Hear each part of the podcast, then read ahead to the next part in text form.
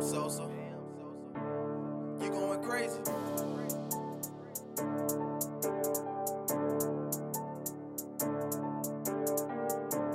السلام عليكم ومرحبا بكم. معنا في حلقة جديدة من ركن المدفعجية نعم صحيح أكثر برنامج مكروه على الإنترنت. معكم كالعادة في الاستضافة أحمد الفاضل وصديقي حسام الدين كريم. أهلا بك يا حسام. مرحبا بك يا أحمد يا أخي. رمضان كريم وكل سنة انت طيب وتصوم وتفطر على خير. إيه رمضان كريم يا أخي؟ ده أول تسجيل لنا أصلا من ما أيوة الحمد لله على السلامة بعد غيبة طويلة جدا. غيبة طويلة جدا جدا. يعني وأنا أتحمل اللوم بالكامل على الغيبة دي يعني. نسبة لجدولي الصعب الفترة اللي فاتت. لكن أنت عارف يا حسام. مين الحتة اللي خليتك فيها؟ جيت راجع لقيتك وين؟ في الصدارة لسه. نفس المكان. هاي فدي هي دي واحدة من الميزات اللي بتخلي حتى انقطاع ركن المدفعية. يعني ما ما ما, ما يشعروا به ال ال- ال- ال- المشجعين أو المحبين وحتى الكارهين يعني حتى الكارهين. وده سبب ذاته بخلينا إنه موضوع إنه طولنا من التسجيل ده ما يعني يشغلنا كثير يا أحمد. لأنه يا هو أرسنال زي ما خليناه يا هو أرسنال لقيناه الليلة وده أرسنال يعني من بداية الموسم. فنحن ارتئينا ارتئينا إنه ارتئينا إنه إنه هاي إنه الأفضل لنا انه شوية كان ننقطع يعني. لأنه ما في شيء. ما في شيء جديد قاعد يحصل للفريق يعني. الفريق زي ما هو مما بدا الموسم. أنا وحسام قبل ما نبدأ نسجل كنا قاعدين آه، نتكلم في الموضوع ده. والاثنين لاحظنا نفس الشيء إنه المتعة على مدى مباراة والاخرى الموسم ده ما زي ما كانت الموسم اللي فات. الملاحظات اللي تقدر تطلع بها عن الفريق في الموسم ده ما قدرت تقدر تطلع بهم من الموسم اللي فات. ليه؟ لأنه الفريق بقى عنده استمرارية. على عكس اللي كان عنده الموسم اللي فات لفترات يعني من الموسم. فده السبب لكن مرحبا بكم في حلقة جديدة من ركن المدفعية نعود إليكم بعد الح... الكثير والكثير من الأحداث. آخر حلقة إحنا سجلناها كانت بعد فوزنا في ديربي شمال لندن. ضد توتنهام صح؟ يا زول. آي بعد ذاك ما ده القصد حصلت أشياء كثيرة. صح. غلبنا أصحابك مانشستر يونايتد. أي والله يا أخي دي كان بعديها طوالي صح؟ آي طوالي مباشرة. أنا شفت صور ليك مركبين وشك في مارتن كيون قاعد تحتفل قدام روبن فان مش لا آه رود فان نيستلروي أيوه أيوه. أيوه دي دي دي ما ده ما انتقام. لأنه أنا والله العظيم يعني في في المباراة الأولى تعرضت يا أحمد. أنت ما عارف بتذكر الأولى حصل آه، لي شنو آه. لكن أنا في حاجة واحدة. يعني بتكون ناقصاني إنه إحنا بعد كرة مانشستر يونايتد دي ما سجلنا. أي والله يا يعني دي الحاجة الوحيدة اللي ممكن تكون ناقصاني باقي المباريات دي كلها واللي حصل فيها ما يعني ما فارق كتير. لكن آه، بالعود برضه على سيرة مانشستر يونايتد لأنه مباراة مانشستر يونايتد طبعا عندها يعني ما بعدها وعندها تداعياتها وعندها الحالة اللي بتتلبسنا بعد الفوز على مانشستر يونايتد طبعا بتكون مختلفة مغايرة تماما لكل الأحوال اللي بنعيشها مع الفريق ده في لحظات الانتصار والانكسار. فعشان كده مباراة مانشستر يونايتد كانت مباراة يعني كنت بتمنى جدا إنه الواحد بعديها كان كنا نطلع بحلقة وكان الترتيب إنه فعلا نطلع بحلقة لكن زي ما قال أحمد انشغال الناس طبعا بعدد كبير جدا من الحياة اليومية. أنت دي بالنسبة لك كانت ال... كان انتصار مهم؟ أنا بالنسبة لي انتصار جنبه طوالي كان انتصارنا على برايتون. في ملعب برايتون بالرباعية. ده أنا بالنسبة لي كان من من لحظات الموسم يعني. أيوه هو صح. فعلا. يعني ب... والناس بتنسى إنه ديل كانوا ثلاثة مباريات ورا بعض. صح. توتنهام يونايتد وبرايتون. برايتون كانوا قبالهم الاثنين. الناس الناس قبل المباراة كان بتتكلم عن إنه الفريق ممكن شنو ممكن يخش على زي ما بيقولوا كان داخل كوستوبانا فالفريق ممكن ينزل يعني أو الفيل ممكن يقع. حتى ناس مانشستر يونايتد آه، لطيفين جدا طبعا. يعني قبل الفترة دي قبل المباريات دي هم كانوا لاعبين مع مانشستر سيتي برضه قبلها بكم يوم. كانوا غلبوا السيتي يعني. كانوا غلبوا السيتي. فكانوا بيقولوا شنو؟ إنه نحن راجعين للمنافسة والدوري حيخطفوه في اللحظات الأخيرة. وهم ال- المنافس اللي ما كان في زول أو الحصان الأسود اللي ما كان في زول متوقع إنه مثلا يجي في الأمتار الأخيرة ويقوم يفوز. فكان بيتكلم عن إنه شنو؟ يعني طلع فيما بعد يعني بيقول إنه في الدوائر ال- ال- الغرف المغلقة وفي جروبات الواتساب مانشستر يونايتد اللعيبة. كانوا بيتكلموا عن حسابات الفريق في الفترة ديك انه لما نيجي يلعب مع أرسنال يفوز مع أرسنال وكان بيتخيل نفسه إنه حيكون موجود وين؟ فوزه على أرسنال كان حيمنحه الصدارة. مم. فسبحان الله بقدرة قادر الليلة أرسنال من مانشستر يونايتد قريب 20 نقطة. حاجة ساعتها غريبة جدا. طيب. بعد المباراة طوال الفوز على مانشستر يونايتد كان في الخسارة ضد مانشستر سيتي في الكاس. yes تمام. ده موضوع أنا داير اخد عليه نجمة حنجي راجع له. يمكن في حلقة تانية اللي هو ده أرتيتا في مباريات الكؤوس لأنه حسي إحنا بنسجل بعد تقريبا خروجنا من اليوروبا league بأسبوع. ويبدو إنه في شنو؟ في نسق هنا. إحنا دي حاجة قاعد تتكرر موسم تلو الآخر إنه يا إما أرتيتا قاعد يدعم مباريات ال- الكؤوس دي عشان يركز على الدوري حسب حملته الوقت داك في كل دوري كان شنو يعني في الموسم ولا عنده مشكلة في التعامل مع مباراتين في الأسبوع. هو ال ال الإجابة الثانية دي أنا ما أعتقد هي صحيحة لأنه أرتيتا لما قدم نفسه لأرسنال كمدرب يا داب جاي هو نجح كان في مباريات الكؤوس تحديدا. آه، وفاز كان بال FA Cup ومن مواجهات كانت آه، مع أندية عندها عندها قيمتها وعندها وزنها. يعني فاز على تشيلسي وفاز على مانشستر سيتي ذاته متذكر أنا اي متذكر لكن يعني دي حاجة شاذة لأنه حسي عينة المواسم اللي عندنا ثلاثة مواسم. فأنا أنا ما أنا ما أنا أنا ما بالمناسبة ما قلق من من ناحية إنه أرسنال يخسر في مباريات الكؤوس. و- ولا عندي شك في قدرات أرتيتا في في كيفية إدارة مباريات الكؤوس. لكن بس الظروف اللي فيها الفريق حاليا ممكن تكون مختلفة آه، عن الظروف اللي كان فيها الفريق في الفترة الأولى. أو خلينا نتكلم بشكل آه، أوضح. يعني أرتيتا كان ملزم ملزم أول ما جاء استلم زمام الأمور في أرسنال آه، إنه يقدم دفوعات لإدارة النادي وللجماهير عشان في البداية الناس تبدي قبول للمدرب ده. أو حتى الإدارة تبدأ تثق في إنه المدرب ده ممكن يكون مدرب آه، يقدر يمشي بينا خطوات كويسة جدا لقدام. فعشان كده هو في قرارة نفسه كان ملزم بإنه يقدم ما يشفع له. أو يقدم دفوعاته. فرمى بثقله كان في تحديدا في الفترة ديك في في البطولة بتاعت الاف اي كاب لأنها كانت قريبة جدا قريبة سهلة المنال وإن كان المنافسين وقتها ما كانوا بالسهولة دي.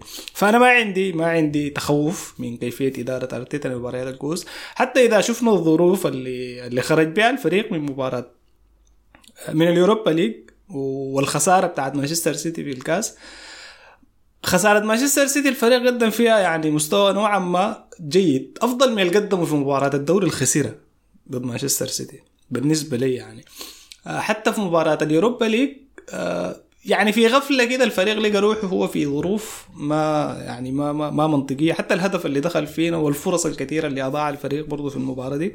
فدي كلها دي مشكلة مباراة الكؤوس إنه مباراة الكؤوس العقاب بيكون فوري. ولحظي فما في رفاهية. إنك ممكن تعالج في المباراة الجاية واللي بعدها واللي بعدها فلكن أنا واثق إنه أرتيتا عنده المقدرات اللي بتخليه حتى يدخل المباريات باستراتيجيات مختلفة. يتعامل مع مباريات الكؤوس وال knockout تحديدا باستراتيجيات مختلفة. إذا تطلب الأمر وإذا رمى بثقله في هذه المباراة وفي هذه البطولة. طيب. في مقولة بتاعت كارل ماركس. جابت ليها كارل ماركس كمان في رمضان. أنا ما زول سياسه ولا زول دين ولا حاجة. دي لكن شنو؟ عنده مقولة أنا حقلبها لك لمقابل الكروية مقولته بتقول إنه الدين هو أفيون الشعوب. أنا عندي مقولة ألفتها حسي. كويس. بتقول هو الفوز هو أفيون؟ الكؤوس. الكؤوس يا سلام. ظبطتها. اللي هي شنو؟ كلنا عارفين إنه الفوز بيؤدي للفوز. صح. ده درس تعلمناه إحنا الموسم ده. اسهل طريقة إنك تفوز إنك تكون فايز المباراة القبالها. ده بيدفعك إنك تفوز المباراة بعديها وهكذا. أنا بقول لك النقطة دي ليه؟ لأنه بعد خسارة مانشستر سيتي دي في الكاس إحنا مشينا المباراة بعديها وخسرنا ضد إيفرتون. صح. المباراة الموعودة شون دايش إيفرتون جوديسون بارك. أول مباراة في الأسبوع العصر. أول مباراة لشون دايش؟ شون دايش مع إيفرتون. خسرنا بيها 1-0 المباراة اللي بعديها تعادل 1-1 واحد واحد برنتفورد. الفريق يتهزى ففي الفورمة المهزوزة دي قام جا لعب تاني ضد مانشستر سيتي عشان يخسر في مباراة الدوري دي 3 واحد. المباراة دي يعني أنا ما عارف أقول لك شنو.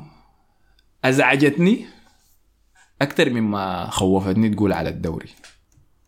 كويس؟ ليه؟ لأنه دي المواجهة اللي كان ممكن تريحنا قدام في في في الموسم ده. نستريح كده من شبح مانشستر يونايتد في أكتافنا. واللحظة اللي لعبنا فيها ضدهم كانت لحظة ممتازة جدا جدا. فهمتني؟ مم. ففي المباراة دي بعد ذاك شنو؟ عادت فاطمة لعادتها القديمة.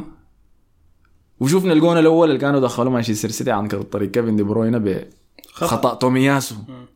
اللي في مسيرته كلها مع أرسنال أنا ما شفته خطأ. أخطأ قبل كده. الجون الثالث ولا كان الجون الثاني؟ الجون الثالث هاي الكتل المباراة. كان بعد خطأ جابرييل في الباص من الخلف. برضو جابرييل اللي كان الفترة ديك شنو؟ في أفضل فورم. أحسن هاي أحسن مدافعين الدوري. فالغاصني إنه في المباراة ديك ده غير مثلا على كميه الهجمات. كان عندنا هجمات رائعة في المباراة ديك لكن شنو بس بسبب اللمسة الأخيرة التمريره الأخيرة من اللاعبين؟ ما قدرنا نسجل أهداف. فالغاصني إنه شنو؟ إحنا كوحدة مبرمجة كده مدربة مكنه ماشية مزيتة ما عندها أي مشكلة. جات المباراة دي فجأة كل الحياة دي اتهزت في رأيي السبب بتاع الحاجة دي هو محور الفريق وصديقنا العزيز توماس بارتي. أنا متذكره لأنه قبل قبل ما تبدأ المباراة أنت رسلت لي متذكر؟ أيوه أي. قلت لي ها كيف؟ حنفوز الليلة ولا لا؟ أنا على علم إنه بارتي موجود. قلت لك والله الليلة غالبا حن يعني يا أما أكعب شيء إنه نتعادل. أيوه أي. كنت شايفه تعادل أنت. آي. عرفت إنه بارتي ما فيش؟ قلت لك أنا اكسر الحنكة. ما في ما في طريقة. ما بتتجازف. ما بتتجازف. وفعلا ده هو اللي حصل يعني. أي طب لكن يا أحمد طبعا هي طبعا الخساره محبطة. الخسارة محبطة السبب اللي بيخلي الخسارة محبطة هو طبعا الآمال الكبيرة المعقودة من الجماهير ل... في الفريق. وده شيء مبرر طبعا لأنه الفريق قدم يعني آه، شكل مختلف تماما ومغاير لل اعتدنا إنه نشوفه منه. فكان في آه، زي ما بيقولوا أشواق وآمال كبيرة جدا في إنه الفريق ده يفوز على مانشستر سيتي. وحتى المباراة بتاعت الكاس أنا بقول لك إنه الأداء كان فيه نديه يعني لحد كبير شديد والفريق خسر في مباراة الكاس بطريقة برضه ما مقبولة وقوم من اكي كان أي يعني آه، يعني الأداء ده خلى الناس تطمئن زيادة إنه إحنا ممكن نفوز على السيتي مم. نفوز على السيتي يعني حتى نذيق السيتي يعني من من آه، من من من مرارات ال ال ال الكأس الذهبية القديمة يعني بتاعت أرسنال مم. لكن أقدر أقوله إنه الخسارة من مانشستر سيتي هي تظل خسارة عادية جدا ومقبولة تحت أي ظرف من الظروف ببساطة لأنه مانشستر سيتي في موازين آه، أندية كرة القدم هو نادي مستقر فنيا له فترة طويلة نادي بطل لأربع مرات من آخر خمسة نسخ في البطولة مم. نادي عنده القدرة آه، ال- ال- ال- التقنية المتمثلة في المدرب إنه يتجاوز كل المنافسين. نادي عنده عمق بتاع فريق يخليه تحت أي ظرف من الظروف هو يطلع بأي 11 نفر ويفوزوا. آه نادي خبر تماما منافسات الدوري الإنجليزي الممتاز. عاملة كيف؟ وفي المباريات الحاسمة والمفصلية عنده الأدوات اللي بتخليه تعاقب المنافسين والخصوم في يعني إذا وفرت له أقل أقل مساحة بتاعت أذية هو ممكن يأذيك وممكن يتغلب عليك. الحاجة دي بحكم بحكم الخبرة اللي اكتسبها الفريق ده في السنوات الكثيره اللي فاتت. فتمرس الفريق ده تمرس الفريق ده دائما بيخليه إنه عنده أفضلية على أي منافس. في الدوري. في الدوري مهما على شان المنافس ده. فعشان عشان كنا ماسكينهم كده. ماسكينهم كده في صح المباراه. صح صح صح. لكن يلا ده الدرس المستفاد شنو من مباراه زي دي؟ الدرس المستفاد من مباراه زي دي بيتمثل في إنه أنت آه، وصلت لمرحلة تحزن فيها جدا لما تخسر قدام السيتي ولأنك شايف إنه أنت الأفضل وإنك بتستحق الفوز على مانشستر سيتي. وتحزن أكثر لما تشوف السيناريو بتاع المباراة والطريقة اللي انت خسرت بيها يعني من خطأين مباشرين انت استقبلت هدفين كانوا كفيلات تماما لأنهم شنو؟ يفقدوك النقاط. الشيء الثالث والمهم والأهم من كده المفروض تعاين للفريق اللي انت دخلت به قدام مانشستر سيتي. الفريق اللي فيه اثنين من أهم الركائز عندك ما موجودين مقابل الأداء اللي ظهرت به برضه في المباراة دي. الثالث منو كان؟ بن وايت. بن وايت ما كان بدا مكانه تومي لا ما بن وايت ده, ده تغيير تغيير فني يعني ما تغيير بتاع بتاع غياب زول. ما في النهاية ده تغيير فني انت ما بتقدر تحسبه. لكن التغييرات ال- ال- ال- الغيابات الفنية المؤثرة للعمود الفقري بتاع فريقك اللي هي توماس بارتي وغياب في اللحظة ديك يعني. بس غياب يمكن ساعات قبل المباراة. التقارير بتتكلم عن إنه توماس بارتي ما موجود يعني في تشكيلة المباراة. والغياب بتاع جيسوس برضه آه، الشيء الثالث والأهم واللي أنا متأكد تماما إنه المفروض يعي له الفريق آه، في متمثل في المدرب أرتيتا ويعوا له اللعيبة. إنه في مباريات آه، تنافسية بالقيمة دي وفي المستوى ده آه، أنا كررت الكلام ده كثير لابد من إنه التعامل مع الفرصة مع الفرصة الأولى تحديدا يكون تعامل حاسم. مم. لندرة الفرصة اللي ممكن تسنح لك ولما يعني ما تضيفه أهمية الفرصة الأولى دي. في في في في في دقائق المباراة. يعني أنت لما تسجل أول في مباراة زي دي ومن فرصتك الأولى الموضوع ده عنده أهمية وعنده تأثير نفسي وعنده تأثير فني وعنده ثقل كبير جدا على إنك تقدر تطلع بنتيجة إيجابية من مباريات زي دي. فدي كلها حاجات آه، يعني أنا أنا شخصيا ما شايف إنها كانت مشكلة كبيرة. ليه؟ لأنه حنجي نتكلم نحن في, في بقية المحاور إنه ليه الموضوع ده ما بال آه، يعني المفروض يمر عادي يعني ببساطة وهو مر ببساطة والفريق لحد الليلة يعني قدر يتجاوز. الكبوة دي. الجميل فيه كان الأهم من الفعل هو ردة الفعل. بالضبط. بعد المباراة ديك أرسنال مشى في سلسلة بتاعت مباريات ستة مباريات فاز فيهم الستة. وأجملهم كان المباراة التالية لمباراة السيتي دي طوالي. بتكلم عن مباراة أستون فيلا وأرسنال. في مباراة تانية مرشح إنها تكون أفضل أنا مباراة. أنا, أنا الثانية دي مع هي الثاني شايفها أيوة. لكن أنا بالنسبة لي دي أشد مباراة في الموسم. يمكن لأني ما حضرت المباراة الثانية ديك live بالمناسبة. بورنموث ما حضرتها؟ آه ما حضرتها كنت برا لكن شنو؟ مباراة أستون فيلا دي الأجواء حقتها ال- العناصر يعني مثلا بعد مباراة السيتي لما جورجينيو بدأ أساسي كلنا تخوفنا. وبعد ذاك لما خسرنا المباراة عادت ال- العادة السيئة اللي أنا بكرهها بتاعت كبش الفداء. امم لكل شيء سيء يحصل. فترمى اللوم على جورجينيو بالطبع مع إني أنا شفته قدم مباراة خيالية. للاعب جا له كان وقتها يمكن أسبوعين بس. أقل من أسبوعين. أقل من أسبوعين هاي مع الفريق قدم مباراة رائعة جدا. اللوم وقع عليه. وبعد ده قام جاء ادانا masterclass في المباراة بتاعت أستون فيلا دي.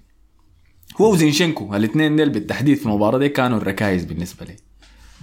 شفنا فيها ما ح... أنتوا عارفين طبعا المباراه الجون الأول الرائع بتاع ساكا. جون زينشينكو ذاته الثاني العدل النتيجة. وبعد ده قاعد يسيب لاحظت قاعد يسيب لعيبه ارسنال أيوة. هاي ما احتفل ما يجي يجيب الكورة دي. يمكن ده لأنه ساكا احتفل بعد ما سجل جون التعادل الأول الواحد واحد. بعد ذاك طبعا الجون ال- الخرافي بتاع جورجينيو. جورجينيو. اللي اتحسب own goal ضد صديقنا. طيب الذكر. مارتينيز. هاي. إيميليانو مارتينيز. وبعد ذاك الجول الأخير يعني حتى الجول اللي. فيه لقطة. لما نحتفل قبل ما. رأيك شنو؟ ان أنا شفت اللقطة دي عجبتك؟ شايف خطيتها؟ كفر. كفر هاي في الفيسبوك. ها. هاي طبعا دي معناها يعني دي وال وال وال والجون بتاع بتاع ريس نيلسون. دي برضه من المشاهد اللي حتكون حتظل يعني محفورة في الذاكرة بتاعت الموسم ده. ال- الاحتفال بتاع مارتينيلي بالهدف الرابع والشباك خالي قبل ما يدخل الهدف لقطة لطيفة يعني لقطة ظريفة جدا. بعدين مارتينيلي نفسه كان بيعايش فترة بتاعت جفاف. مم. يعني سجل الهدف ده وهو جاي من كذا مباراة على التوالي ما قاعد يسجل. وحتى في المباراة دي آه، جاء يعني نزل من الدكة. ما كان بادي آه. ما بادي ما بادي كان المباراة متعرض لضغوط حتى في برنامج دافوري الإنجليزي بتاعنا. الناس كان قال لا. تدخلوا عن قريب والله يا كان في اتهامات. لكن أنقذ نفسه يا زول. أنقذ نفسه وأنقذ الفريق يعني. لحد من اليوم ذاك ما وقف من التسجيل. هاي في كل المباريات. هم حاولوا تاني يدخلوه عن قريب لكن فشلت كل من المحاولات اليوم ذاك ما من ما بطريقة. التسجيل لل- للآن فردة فعل كانت ممتازة ضد أستون فيلا بعد ذاك تاني كان في مباراة فاز فيها في الدقائق الأخيرة بعد أستون فيلا كان منو؟ اللي هي دي مباراة آه، بورنموث ما لا لا فاز فاز. ضد ليستر سيتي 1-0 اي لكن ما ما ما في. الدقائق الأخيرة برضه مارتينيلي. المباراه كانت بائسة جدا مباراة ليستر سيتي وأرسنال المباراه كانت ميتة يعني ميتة حتى الناس كان بيتكلم عن إنه الأداء ما بال آه، ما بالشيء المطلوب لكن لأنه آه، ليستر سيتي في المباراة دي ما أظهر أي نوع من أنواع المقاومة ولا أي نوع من أنواع المنافسة. يعني كانت مباراة ميتة. فالهبوط بتاع المستوى الفريق ده أنا بالنسبة لي كنت شايفه حاجة إيجابية. لأنه المباراة بتستحق منك إنك تبذل مجهود آه، إضافي عشان تأمن الفوز وتفوز بالثلاث نقاط. وده اللي حصل يعني الفريق بأقل مجهود نجح كان في إنه يأمن الثلاث نقاط ويفوز فوز ضيق لكن كافي تماما لإنه آه، يواصل الفريق في إعادة بناء الثقة ما بعد خسارة مانشستر سيتي وما بعد الفوز في مباراة آه، أستون فيلا. فكان كافي تماما. الرقم الكبير اللي طلع من المباراة دي كان الإكس جي بتاع ليستر سيتي. تعرفوا كان كم؟ point أو 2 صفر فاصل صفر واحد. واحد ولا اثنين يعني زي اللي قابلني point أو أو 2 ح- حاجة زي دي يمكن. يعني لكن كان أقل إكس جي مسجل من بدو يسجل؟ هاي فكانت كورة أنا ما كورة ميتة يعني. دوري. ليستر سيتي لم يوقف صفر فاصل صفر واحد. أيوه. آه. أيوه. آه، تاني شيء كان التعليق ال- الشديد اللي كان قاله لاعب ليستر سيتي. اسمه منو؟ آه دروزبري هول. اللي قال إنه أرسنال كان من أكثر الفرق الصلب دفاعيا اللي واجههم هو قال قال كل ما إحنا كان مخططنا نلعب على المرتدات وقال كل ما نمرق في مرتدة وده التعبير اللي استخدمه. قال بشوف بحر من الأحمر قدامي في المرتدة. فكان في لقطة شديدة لكورنر اتلعبت وليستر مرق counter بعدها بقيادة روزبري هورد ذاته. عدد اللعيبة اللي رجعوا من لعيبة أرسنال. أكثر من مهاجمين ليستر سيتي الجارين في ال counter. رجع الفريق كله يعني أيوه. 11 لاعب رجعوا. أيوه. ففي حكاية لمسة واحدة بس هو بس يتأخر فيها خلاص الفريق كان كله رجع. صح. سبحان الله قلت ده أرسنال؟ ده أرسنال. وين؟ اوباميونج وأوزيل. ولاكازيت اللي بيكونوا لسه جوا الجون هناك قاعدين يشاكلوا ليه أنت ما باصيت لي وبتاع. ففاز على ليستر سيتي 1-0 بعدها فزنا على إيفرتون 4-0 يعني أذقنا إيفرتون برضو.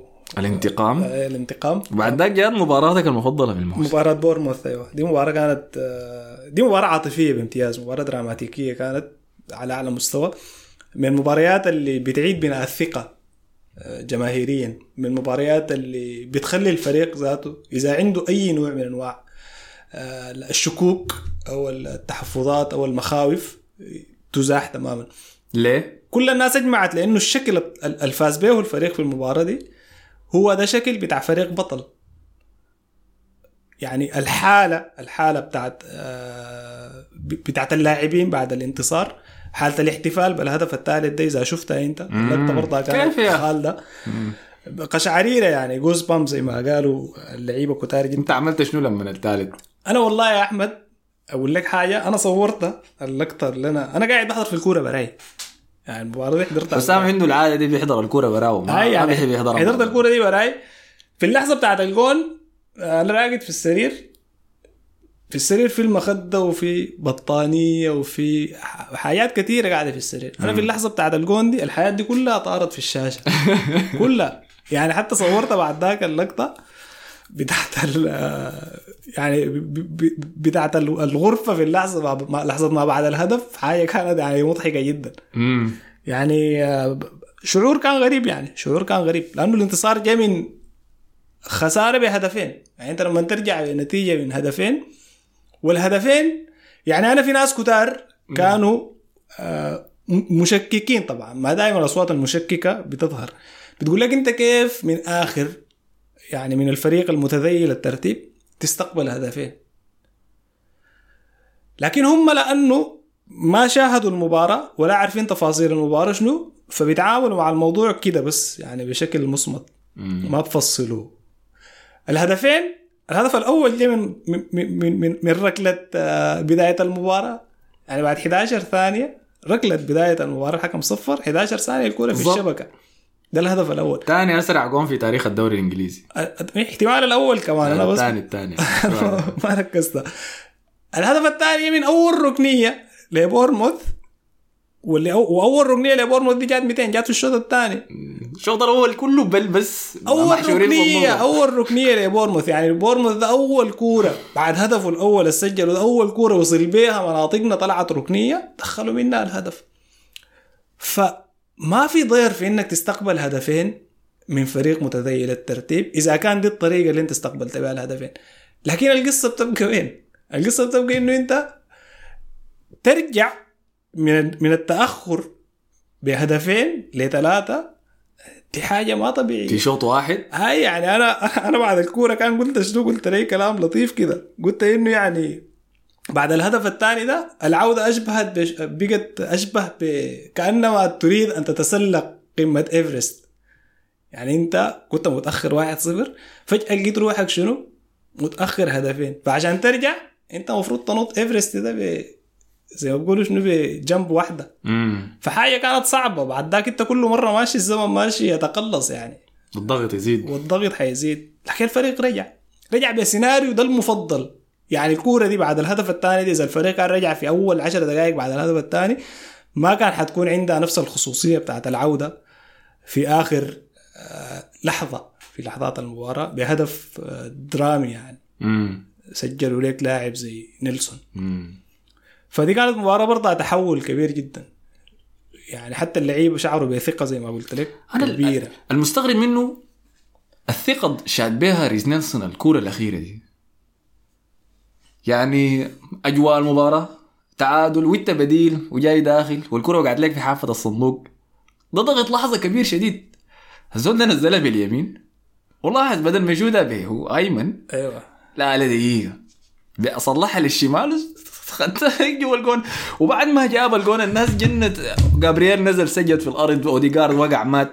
الوحيد اللي كان رايق في الاستاد؟ كله هو. أنا ما أنا دي أنا ما عارف التفسير ذاته شنو ولا الحاجة دي شنو. رامزديل من الجون جنة جاي جا حصل سالم يمشي يشوت في الراية مش ويمشي شاطر برامي يكسر ولا في. حاجة كده. أرتيتا لقى شافع ضايع مش رجعه لأهله. لكن لكن طبعا هو طبعا ما يعني ما شيء غريب. شيء غريب يعني الطريقة اللي احتفل بها نيلسون بالهدف ده؟ حاجة غريبة ما مفهومة. لكن دي بتخلينا برضه نتكلم عن نيلسون. يعني نيلسون من آه كان في فترة من الفترات هو الموهبة رقم واحد في آه، في في, في Hale End بالنسبة لأرسنال. star boy اللي قبل الستار أيوه. يعني هو هو نيلسون قيمة نيلسون بالنسبة لكل اللعيبة اللي مرقوا من. من الأكاديمية بعد ذاك هم بشوفوا ريس نيلسون ده بالنسبة لهم هو ميسي. كان ميسي بالنسبة لهم يعني كلهم ما كانوا بيقولوا إحنا دار نبقى مثلا زي هنري ولا دار نبقى زي رايت من ال- من اللعيبة الأساطير اللي مروا في الفريق. هم كانوا بيشوفوا نيلسون ده هو أمل بالنسبة لهم. هو انتصار بالنسبة لهم. هو مستقبل مشرق بالنسبة لهم. فكان في آمال كبيرة جدا مبنية على اللاعب ده ومعقودة على اللاعب ده. لكن الإصابات خلت اللاعب ده يتأخر يعني الكيرف بتاع التطور بتاعه يحصل فيه تأخر. وبلس الأهم من الإصابات إنه الفريق كان في حالة بتاع تخبط عجيبة جدا جدا. فما بتساعد النوع ده من اللعيبة في إنهم يتلمسوا مسيرة آه، كروية ناجحة. طبعا الناس بتسمع كلامك ده ومستغربة. إيه شنو حسام ده بيقول في شنو؟ كيف ريس نيلسون هو؟ أيوة، أيوة، الأمل أيوة، الأكاديمي. أيوة. لكن عشان أوريكم حاجة تاكد كلامه ده أول لما ارتيتا ارتيتا استلم الفريق أول تشكيلات له خدت منه جناح يمين. مع إنه بيك- بوكايو ساكا كان موجود وبدأ يبزغ كده كنجم يعني للفريق ده. ريس نيلسون اللي كان ماسك الجناح اليمين. وحاول وكم مباراة كده لعب بيه لحد لما في النهاية ذاك ال- الحتمي إنه شنو؟ يجي يحجز مكانه. صح ده خليه كمان. جايينه بعد شوية ده. فالمهم فاز أرسنال في مباراة بورنموث دي.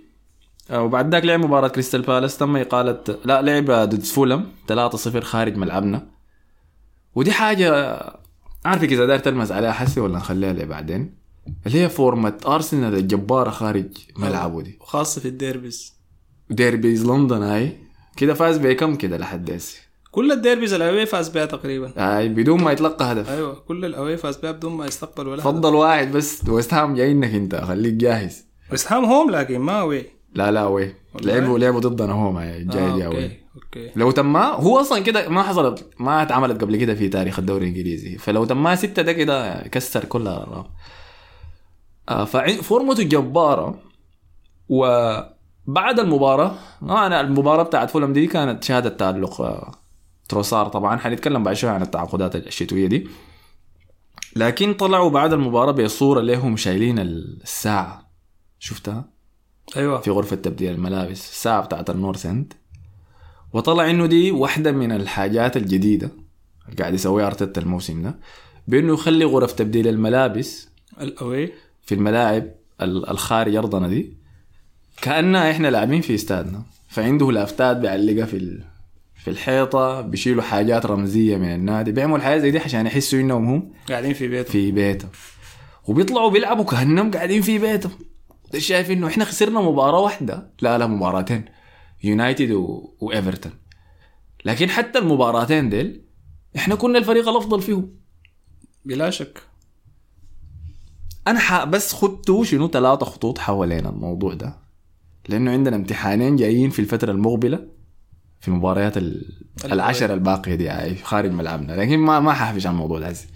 على أي حال غلبنا فولهام 3 0 بعد ده غلبنا كريستال بالاس بعد ما أقالوا آه، حبيبنا واسطورتنا باتريك فييرا للأسف. آه من فولم كانت آخر مباراة بعدين قعدنا نسجل بعديها. حسي قاعدين نسجل. ده كان شنو بس؟ عشان نلحق. الركب هاي. أيوه أيوه. فطيب. خشينا آخر توقف دولي في الموسم. بعد ده خلاص صرة واحدة بس حنتم الباقي ده. أرسنال متقدم بفرق 8 نقاط عن مانشستر سيتي يا حسام لعب مباراة واحدة إضافية زيادة على مانشستر سيتي. إذا فاز سيتي بمباراته اللي عنده خمسة نقاط. حاجة ممتازة. أنا لو قلت لك الكلام ده بداية الموسم كنت حتقول لي أنت جنيت بمرق بخلي لك آه، الأستوديو تقول لي أنت بتعمل في شنو الحالة دي بتخدنا في موقف غريب. أنا ده هو السؤال اللي داير أسأله لك بعد مرور 28 جولة من الدوري الإنجليزي وجلوس أرسنال بالصدارة بخمسة نقاط. ثمانية نقاط خليها هسه إذا لم يفز أرسنال بالدوري من هذه النقطة هل يعتبر هذا الموسم فاشل؟ كويس تمام. طيب ده سؤال كده إحنا خشينا في زي ما بقولوا شنو؟ الحاضر. خشينا, خشينا في في اللحم الحي أيوه في الحاضر. وفي النقاش ال- ال- ال- اللي ممكن يكون مفيد ومهم وظريف. وده نقاش الساعة. يعني ما أعتقد في جروب من جروبات. ارسنال ما قاعد يكون في النقاش ده داير. عشان نحن نجاوب على السؤال ده مفروض أول حاجة آه نثبت حقائق. أي محاولة لإلزام أرسنال بأنه يفوز بلقب الدوري الإنجليزي الممتاز هذا الموسم هي دي محاولة. آه، أنا ما أنا أنا ما أقول هي باطلة لكن دي محاولة بتفتقر آه، للصدق. يعني محاولة ما صادقة. يعني أي زول داير يحاول يصور إنه أرسنال الموسم ده ملزم بإنه يفوز باللقب ده زول ما صادق. ما صادق ليه؟ ما صادق لحاجات كثيرة. أول حاجة هو ما صادق فيها ببساطة كده يعني الفريق ده دخل الموسم وهو الموسم اللي قبليه خاسر معركة الصعود لبطولة دوري أبطال أوروبا في آخر أسبوعين. تمام؟ فيبقى المحك بالنسبة للفريق ده في الموسم الجاي إنه شنو؟ إنه يمشي العتبة بتاعت دوري أبطال أوروبا. كل الناس متفقة إنه ده المحك الأساسي. الموسم بدأ أرسنال موجود في الصدارة. الأسبوع الأول الأسبوع الثاني الأسبوع الثالث. الناس بيتكلم عن إنه شنو؟ عن إنه ما قابل زول الفريق. أول اختبار له مثلا قدام مانشستر يونايتد من الأندية؟ اختبارات أي. آه، أول اختبار أرسنال سقط فيه والفريق آه، حيبدأ يرجع تاني لإعادته القديمة وحيخسر الصدارة. مرت الربع الأول من الموسم الناس بيتكلم عن إنه آه، استغل الظروف بتاعت إنه كل الأندية فيها مشاكل و و و ومصيره يرجع يعني ويقع مع نهاية السنة. التوقف بتاع كأس العالم الناس قبل كأس العالم بتقول إنه أرسنال حده كأس العالم بعد ذاك حيسقط. أرسنال بعد كأس العالم رجع أنهى آه، السنة ال- الميلادية وهو في صدارة الترتيب. الناس برضو بتشكك وبتقول يا أخي خلاص ده حد أرسنال. فشوف المحاولات بتاعت شنو؟ بتاعت عدم الإقرار بأنه الفريق ده يستحق التواجد هنا. دي كانت ملازمة للفريق ده طوال المسار بتاعه. يبقى شنو؟ يبقى المحاولات دي ما ممكن بين يوم وليلة تتحول للنقيض تماما. إنه الناس دار تتكلم عن إنه الفريق ده لازم يفوز بالدوري. أنا الموسم كله أقعد أقول لك أنت ما حتفوز بالدوري. أيوه. انتظر لما, لحد لما كده. تجي خلاص. الخواتيم أقوم أقول أنت إذا ما فزت بالدوري معناه فشلت. لا ما في كلام زي ده. ما في كلام زي ده. الفشل عمره عمره الكلام ده إحنا حنرجع ونعيده ونكرره مرة ومرتين وثلاثة مرات عمره الفشل ما بيقاس آه، بإنه أنت في النهاية حصل لك شنو. ما الفشل ده ما النهاية. الفشل ده أنت المفروض تقيس به شنو؟ طريق طويل. وضربنا المثل بتاع السنة اللي فاتت وسبحان الله يعني يتحقق بشكل قريب جدا من الكلام اللي اتكلمنا عنه. إنه الموسم اللي فات كنا بنقول إنه أرسنال إذا كان قاعد في المركز الرابع لحد الأسبوع ال- قبل الأخير. الأسبوع الأخير الطي... البص بتاع الفريق ده عمل حادث. واللعيبة سبعة لعيبة معوقين ما قدروا يلعبوا. والفريق خسر المركز ده في آخر جولة. هل ده فشل؟ لا. أكيد لا. لأنه أنت ما بتقيس ال... ما بتقيس النجاح والفشل بس بشنو؟ بجولة واحدة. يبقى أي محاولة بتاعت إنه الفريق ده إذا ما فاز هو فاشل دي محاولة انت المفروض أصلا تصغي لها ولا تستمع لها ولا تديها ذاته يعني مساحة بتاعت نقاش. لأنه ده ظلم باين وكبير جدا. السؤال إذا اتقال بطريقة تانية إنه هل أرسنال يعني أنت شايف إنه ممكن يفوز باللقب ولا لا؟ ده يبقى سؤال ثاني السؤال ده حيخلينا نتكلم برضو عن حاجة مهمة جدا. تكلم عنها أرتيتا قريب. يعني في واحدة من الحوارات اللي عملها تقريبا مع ESPN اتكلم قال الفريق ده نحن لما جينا وقعدنا مع الإدارة وقدمنا التصور بتاعنا إنه الفريق ده مفروض يمر آه الفريق ده الفريق ده مقبل على مشروع المشروع ده بيتضمن خمسة مراحل رئيسية مم. المرحلة الأولى في المشروع هي كانت شنو؟ هدم كل ال ال ال ال ال الأشياء اللي كان قايم عليها الفريق واللي كانت سبب في إنه الفريق ده يفشل باستمرار والبناء. يعني الهدم والبناء بمعنى شنو؟ بمعنى الإحلال والإبدال. دي المرحلة الأولى. كانت آه، بتستهدف الشق ده. إنه أنت تعمل إحلال وإبدال ل- للفريق تتخلص من الديد وودز اللي قاعدة عندك الكثيرة اللي كان موجودة دي وتبدأ تعمل أسواق انتقالات كويسة. المرحلة الثانية إنك تبدأ تبني هوية بتاعت فريق بيلعب كرة قدم بشكل معين. دي المرحلة الثانية بيلعب كرة قدم بشكل معين. وتبدأ شنو؟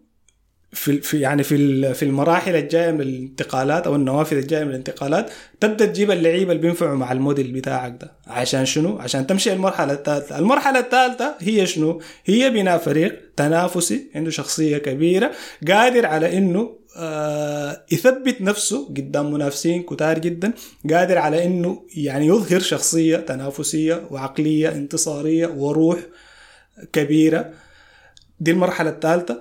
المرحلة الرابعة ما بعد المرحلة الثالثة دي هي المرحلة اللي أنت مفروض بعد ذاك بعد ما أسست الحاجات دي كلها في المرحلة الرابعة تبدأ تنافس على البطولات وعلى الألقاب لأنه بقى عندك فريق آه، آه، مت- متوازن مستقر. آه، عنده شخصية فمفروض بعد ذاك تبدأ تستهدف الألقاب. أرتيتا لما يتكلم في الحوار قال إحنا في المرحلة الثالثة لكن إحنا ستيب بشكل كبير جدا عن الشيء المفروض إحنا نمر به.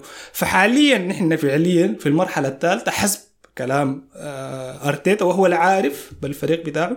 لكن في المرحلة الثالثة إحنا لقينا روحنا سابقين متطلبات المرحلة الثالثة. اللي هي غرس شخصية تنافسية و و و وما إلى ذلك. لقينا روحنا بننافس في مركز بتاع اللقب. مم. إحنا موجودين في المركز الأول في جدول الترتيب وبننافس على اللقب. إبقى إذا إذا الناس دار تتكلم بعقلانية فإذا الفريق ما فاز الموسم ده باللقب يبقى الفريق ده مواصل في مشروعه اللي حيستهدف الألقاب في المواسم الجاية. والشواهد على كده كثيرة إنه الفريق ده حيواصل في المواسم الجاية. القوام بتاع الفريق الشاب الموجود مواد الفريق هي أسامي شابة. آه، الفريق وصل وصل لمستوى بتاع انسجام كبير جدا. الفريق وصل لمرحلة بتاعت آه، تحكم على المنافسين وقدرة على التعامل مع كل الخصوم والمنافسين بمرونة وبقدرات فنية وبوعي تكتيكي كبير وباتساق وبصلابة ذهنية وبالتزام عالي. يعني الحياة دي كلها بقت قاعدة في شخصية الفريق.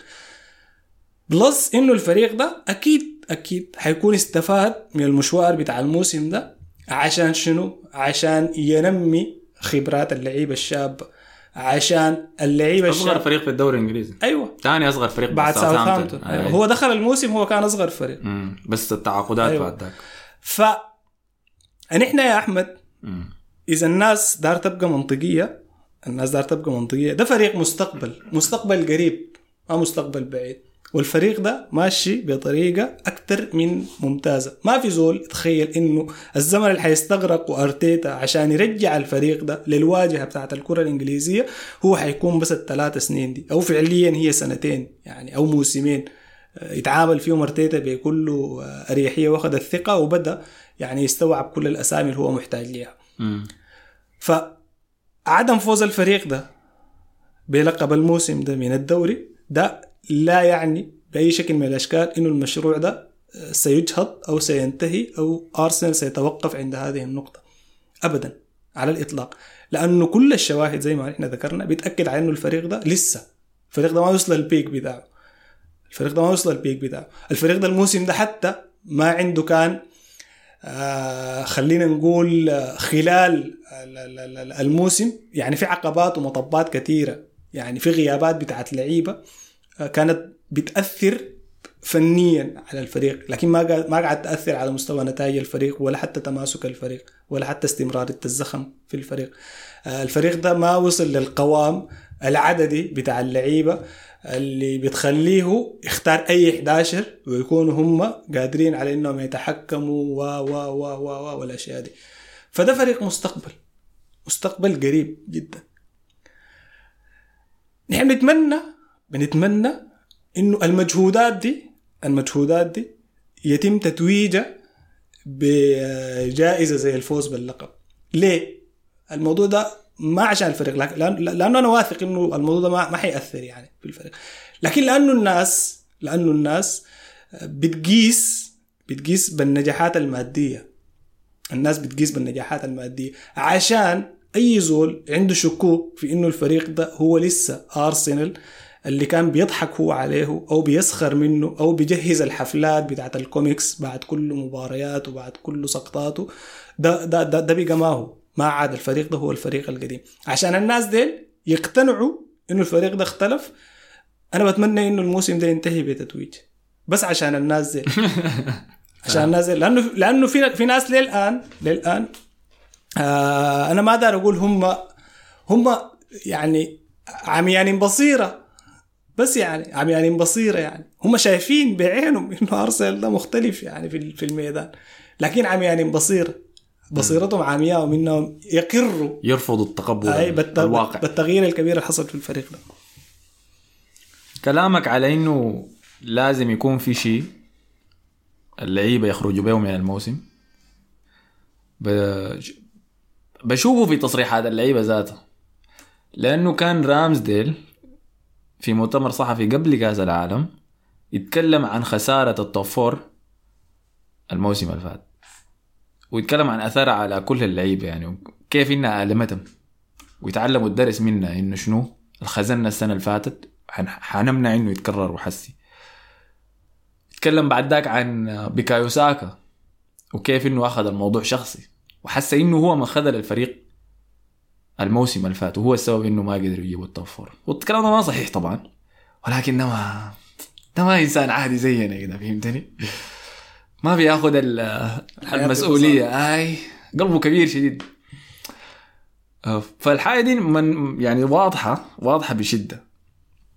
فده من جهة. لازم هاي للعيبة دي ذاتها منهم ينالوا التقدير المطلوب.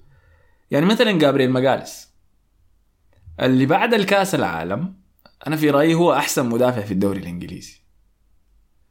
الزول ده في مباريات كثيره عندما يكونوا أرسنال تحت وطأة الخصم لفترات من المباراة هو بس بيكون سندانة كده قافل أي شيء ورا. وامثله كثيره شديد ممكن أذكرها لك سواء كان مباراة أستون فيلا دي ذاته. ليه؟ لأنه الناس بتنسى اللحظات الصغيرة. ده إحنا إحنا بعدين لما نعمل حصاد نهاية الموسم نتكلم على ال- تفاصيل. الناس اللي ما أخذوا حقهم. تمام؟ وأنا في رايي انه جابرييل مجالس من الناس اللي اتظلموا. فجابرييل مجالس ما مشى كأس العالم. ما استدعي في التشكيلة ذاتها مع إنه أخذوا يعني إنه أخذوا كانوا انه أخذوا لعيبة من الدوري البرازيلي عديل كده على بدل ما يشيلوا. فالفورمة اللي راجع بها بعد كأس العالم. كانت رسالة واضحة جدا إنه شنو؟ أنا ما في اثنين أحسن مني برازيليين يكونوا يبدوا أساسيين. فده بالنسبة لجابرييل ماجاليس آه كل اللعيبة ديل عشان الناس يبدوا يعترفوا بهم انهم شنو ديل؟ خلاص ديل لعيبة عالميين. ديل في نفس الطاولة يمشوا بعد احتفالات الفيفا لأحسن لعيبة العالم. بيكايو ساكا لو مش استلم لجائزه ما أعرف ذاته جائزه شنو. لندن. قبالة كان يستلم جائزة لكن ما مزق آه قال الفتى الذهبي كان المركز الرابع هو ولا الخامس. خلاص دي حاجات شنو؟ الكم؟ أيوه أيوه. بعد ده هو خلاص دي شنو؟ دي حياة مفروض لعيبة أرسنال يبدوا يعترفوا بين في في المناسبات الزي دي. فعشان ينالوا التقدير ده لازم لازم بطولات. ايا كانت. فطيب متفق أنا معاك في كلامك ده. في تعليق تاني أنا بسمعه كثير فداير أسألك رأيك عنه. فلأنه تصدر أرسنال للدوري شيء غير طبيعي يعني. الناس الخارجيين ما ما شايفينها شيء منطقي. فبيقولوا إنه تصدر أرسنال للدوري السنة دي هو نسبة لضعف الدوري الإنجليزي. وبيشبهوا الموسم ده بالموسم اللي فازوا فيه ليستر سيتي بالدوري. يقولون الموسم ده كل الكبار كانوا تعبانين عشان كده ليستر أخذ فرصة يفوز بالدوري. هل تتفق مع هذا التصريح؟ ابدا. ابدا. أنت شايف ما شايف إنه الدوري السنة دي تعبان؟ ابدا. مش ما شايف الدوري السنة دي تعبان. أنا ما شايف إنه الدوري تعبان وما شايف إنه يعني من ال من الإنصاف إنه يتم تشبيه ال- ال- الموسم الحالي بموسم ليستر سيتي. لأسباب كثيرة جدا. أسباب متعلقة بطبيعة كرة القدم اللي قاعد تتلعب آه، أسباب متعلقة بطبيعة الدوري نفسه والظروف اللي فاز بها ليستر سيتي. ليستر سيتي لما فاز بالدوري آه، موسم 2016 تقريبا هو كان.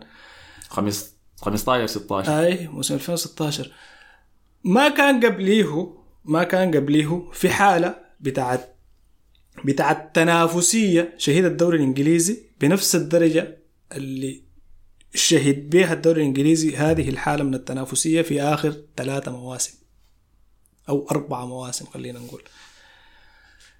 آه ليستر سيتي لما فاز بالدوري معظم الأندية اللي كانت موجودة في الوقت ذاك هو طبعا ده التبرير يعني. كانت بتمر بمرحلة بتاعت turnover بما فيها ارسنال نفسه. في المقابل حاليا الحاجة دي ما ما منطقية. يعني ما حنقدر نقول إنه الأندية بتمر بمرحلة بتاعت turnover لأنه في آخر ثلاثة سنين في الدوري الإنجليزي آه ليفربول كان بطل مرة ومانشستر سيتي كان بطل مرتين. وديل هم الفريقين اللي في آخر أربع سنوات كانت بتنحصر بيناتهم المنافسة على لقب الدوري الإنجليزي الممتاز. بمعنى إنه الفريقين ديل في آخر أربع مواسم وصلوا أقصى درجات يعني ال ال التنافس فيما بينهم وهم على المستوى الشخصي يعني يوصلوا لمراحل بعيدة جدا كتطور وكمستوى وكخبرة وكتمرس وكحاجات كثيره يعني حاجات كثيره فأنت لما تجي في وسط دوري فيه آه ثنائية زي دي زي ليفربول ومانشستر سيتي وتحاول تسقط الكلام ده على موسم ليستر سيتي ما حتلقاه حاصل لأنه ليستر سيتي جاء تلك فاز بالدوري في ظروف ما كان قبلها في أي نوع من أنواع المنافسة بين فريقين أو هيمنة بتاعت فريقين على مستوى الدوري الإنجليزي. آه الشيء الثاني أنا ما حقول إنه تراجع الأندية برضه هو السبب لأنه آه موسم 21 موسم سنة 21 اللي آه اللي هي كانت يعني قبل الموسم اللي فات تشيلسي بطل ال Champions League تمام؟ الموسم اللي بعديه ليفربول واصل final تقريبا بتاع ال Champions السنة اللي فاتت السنة اللي أيوة، فاتت ال final. و- ومنافس مانشستر سيتي لحد آخر لحظة. بداية الموسم فايز على مانشستر سيتي في ال Community Shield ومانشستر سيتي هو مانشستر سيتي يعني ما حصل له أي تراجع. مم. فده ما بيعني إنه في تراجع على مستوى الدوري. الدوري ما تراجع مستوى. ليفربول حصلت له كبوة ليفربول فقط حصلت له كبوة هي تسببت في إنه يبتعد من صراعه المعتاد مع فريق مانشستر سيتي. لكن مانشستر سيتي يظل هو مانشستر سيتي يعني ما حصل له أي شيء. نفس الأرقام اللي قاعد يحققها مانشستر سيتي الموسم ده هي نفسها الأرقام اللي قاعد يحققها في المواسم الثلاث اللي فاتت اللي فاز فيها بلقبين. ده ما بيعني إنه الدوري ضعيف. ده بيعني إنه الفريق اللي تفوق على مانشستر سيتي هو يستحق إنه الناس تقدر العمل والمجهود اللي قام به لحد الليلة يعني. ده ما بيعني إنه الدوري ضعيف. لما تفوز أنت أرسنال على ليفربول ولما تفوز على تشيلسي ولما تفوز على مانشستر يونايتد ولما تفوز على توتنهام ده ما بيعني إنه الأندية دي ضعيفة. بل بيعني إنه أنت تطورت. بدرجه كبيرة جدا وأصبحت أفضل من الأندية دي استحقيت الأفضلية دي. ده ما بيعني إنه الأندية دي ضعيفة ولا بيعني إنه الأندية دي تراجعت. ما في سبب يخلي الأندية تتراجع كونتي مع توتنهام قاعد من الموسم اللي فات. تشيلسي تشيلسي ودعم ها؟ تشيلسي تشيلسي صارف في النافذة بتاعت الانتقالات الشتوية والصيفية أكثر من 300 مليون 600 600 مليون الصرفه كلها. أظن دي في الشتوية 300 دي هاي؟ دي الشتوية هاي. هاي 600 هنا مليون متوسط دخل السودان والفريق داخل الموسم بنفس المدرب اللي فاز به آه، اللي جلب له دوري أبطال أوروبا يعني توماس توخيل واللي بدا المشروع بتاعه لكن ما يدور في تشيلسي ده ما بيعنيني أنا يعني التخبط اللي قاعد يحصل في فريق الإداري تشيلسي يعني. ما بيعنيني أنا يعني. التغيرات اللي حصلت الجيوسياسيه اللي أثرت على تشيلسي ما بتعنيني أنا. تشيلسي ما كان منافس لليفربول ومانشستر سيتي في الثلاث سنين اللي فاتت يعني. وكان بينافس في في, في, في الأسابيع الأولى وبعد كده الامواج قاعد آه، يعني تتقاذف بعيد تماما عن الدائرة بتاعت المنافسة دي. فما في شيء حصل يعني في الدوري. مانشستر سيتي هو مانشستر سيتي بطل آخر سنتين. ليفربول هو الوحيد اللي حصلت فيه هزة كبيرة جدا الموسم ده والسبب معروف فيها يعني. السبب معروف. لكن بقية الأندية نفس الأندية.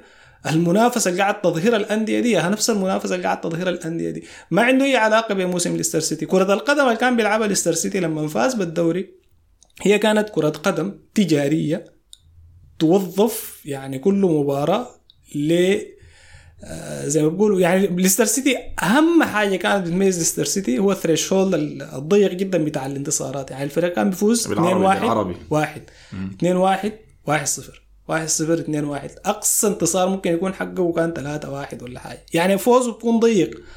وبيعتمد كان على ثنائية بتاعت فاردي ورياض محرز في كثير جدا من المباريات. هي اللي جلبت له كان اللقب في الموسم ذاك.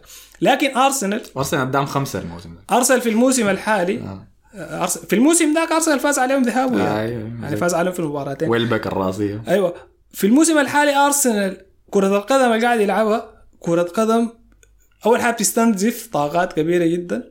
كرة قدم متسقة كرة قدم مقنعة كرة قدم تروض كل المنافسين والخصوم تسقط كل المنافسين والخصوم تهيمن على كل المنافسين والخصوم. ما عنده أي علاقة بكرة القدم اللي كان قاعد يقدمها ليستر سيتي. فليستر سيتي ما بعد ال- ال- الموسم ذاك رجع يعني تراجع الفريق لمستواه الطبيعي لكن الشيء اللي أنا بأكده لكل زول قاعد يسمع ولكل زول شايف الموسم ده إنه أرسنال ما حيتراجع.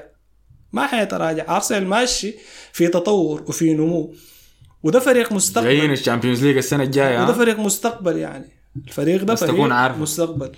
فما في أي علاقة يعني ما في أي علاقة. أي محاولة بتاع التوصيف لموسم أرسنال ده وتشبيهه بليستر سيتي دي محاولة يعني بائسة جدا من ناس هي. أنا قبل قبل وريتك إنه الناس دي المعلومة. الناس دي عميانين بصيرة يعني. الناس دي عميانين بصيره ومع كل احترامنا برضو يعني لكل النوع. لا لا بدون أي احترام. كل ما كل, احترام لا لا احترام لليستر سيتي يعني. كل آه، احترامنا. لليستر سيتي. ديل اديم احترام. لكن أرسنال ما ليستر سيتي يعني. أرسنال هو ما ليستر سيتي. عشان الناس تقول أرسنال بيشبه ليستر سيتي حيقوم يفوز باللقب مثلا الموسم ده أو لقى روحه قاعد. أرسنال فريق بطل في في, في الدوري الإنجليزي. أرسنال فريق بطل في إنجلترا. طيب. أرسنال عنده تاريخ وعنده إرث وعنده يعني ما فريق جميل لا شيء. عمره أرسنال ما كان لا شيء يعني. ما جا من ال Championship قبل موسمين زي ما عمل أي. ليستر أزي أزيدك بس يعني في النقاط دي. انت تكلمت إنه مانشستر سيتي في نفس المستوى والكلام ده صحيح. يعني أنا عينت الأرقام على مدى الخمس سنوات اللي فاتت. لس- مانشستر سيتي كان بيجيب نفس متوسط عدد النقاط دي. أيوة. اللي هو ب 65 ل 61 نقطة اللي هو موجود عليها حاليا. فما في شيء تغير فيه مانشستر سيتي في طريقه إنه يجيب نفس عدد النقاط اللي بيجيبها كل سنة انه يفوز بالدوري. إذا أرسنال حيفوز بالدوري لازم يتخطى الرقم ده. ده بيؤدي إنه أفضل من البطل. صح ببساطة يعني. أي. آه رقم اثنين هبوط المنافسين ده أنا يعني دي دي دورات بتحصل للأندية. ما بيهمني ما تحصل في الدوري.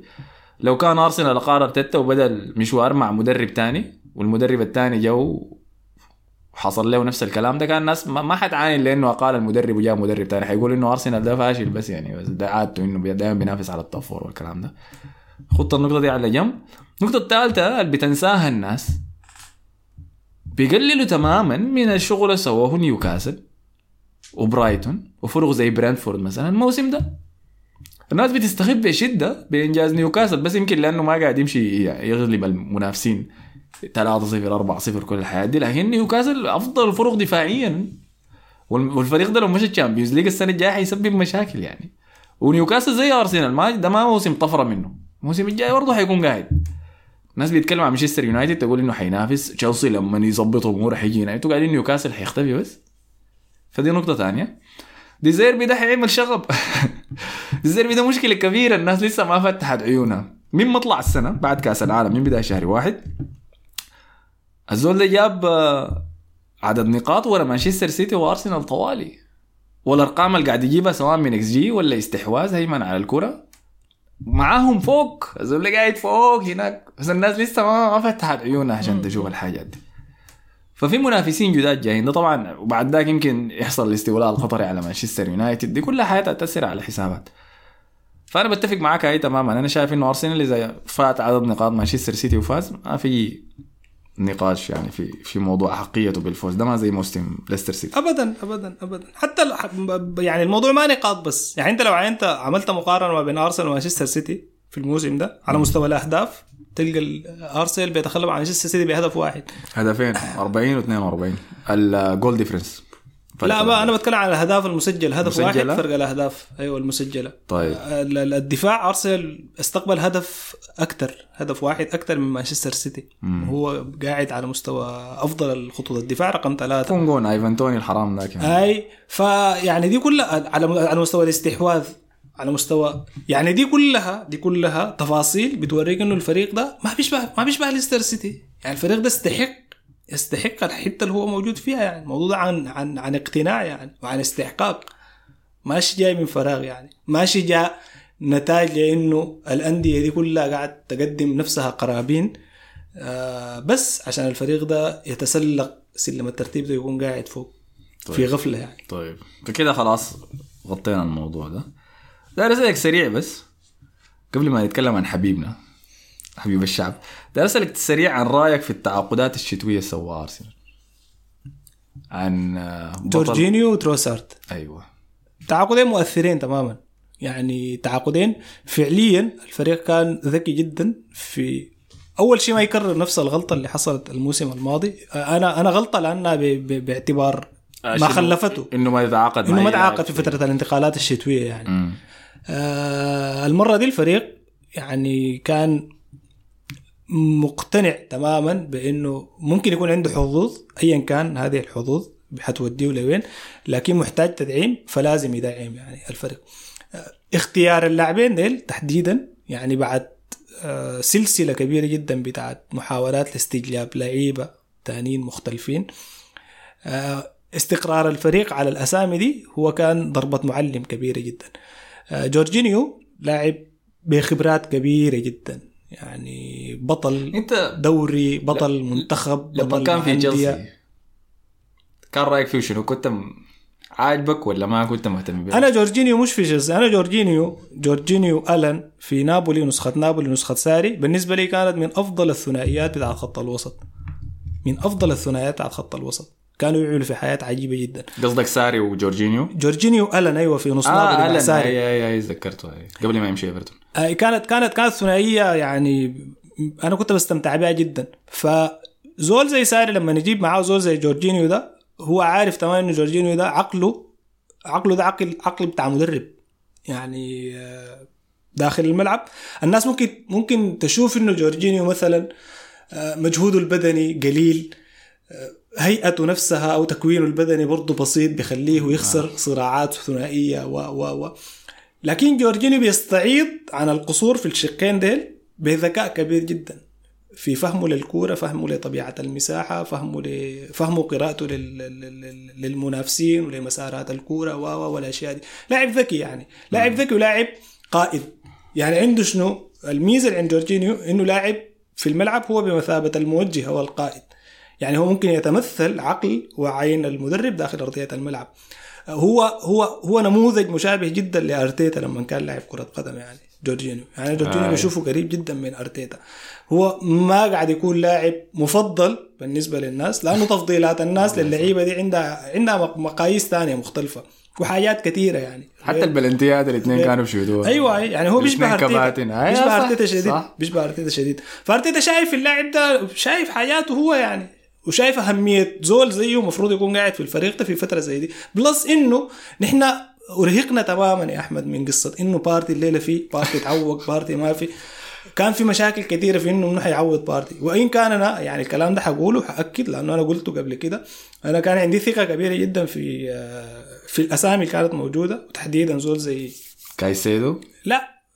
ولدنا آه لوكونجا لوكونجا كنت بقول إنه بس هيحتاج زمن يعني. هيحتاج زمن وفي ظروف زي دي الفريق فيها قادر على إنه مثلا في المستقبل يقدم لنا شيء كويس. لكن أنت لما تتعاقد مع زول بخبرة جورجينيو فنفسيا نفسيا كان المشجع كان حتى اللعيبة بيكونوا مطمئنين لغياب زول زي بارتي.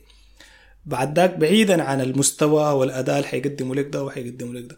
لكن نفسيا في طمأنينة. لأنه لاعب بتجربة ولاعب بخبرة صح. ولاعب يعني ممكن يخليك شنو؟ تتجاوز الشبح بتاع إنه بارتي غايب وبارتي ما في وبارتي. وقدم مباراة كويسة بالمناسبة قدام مانشستر سيتي.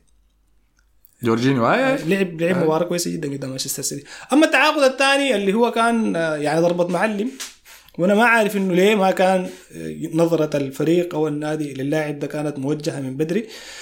ربما ربما بس لأنه هو يعني ال ال ما بي العمر. أي بس مسألة العمر بس مسألة العمر.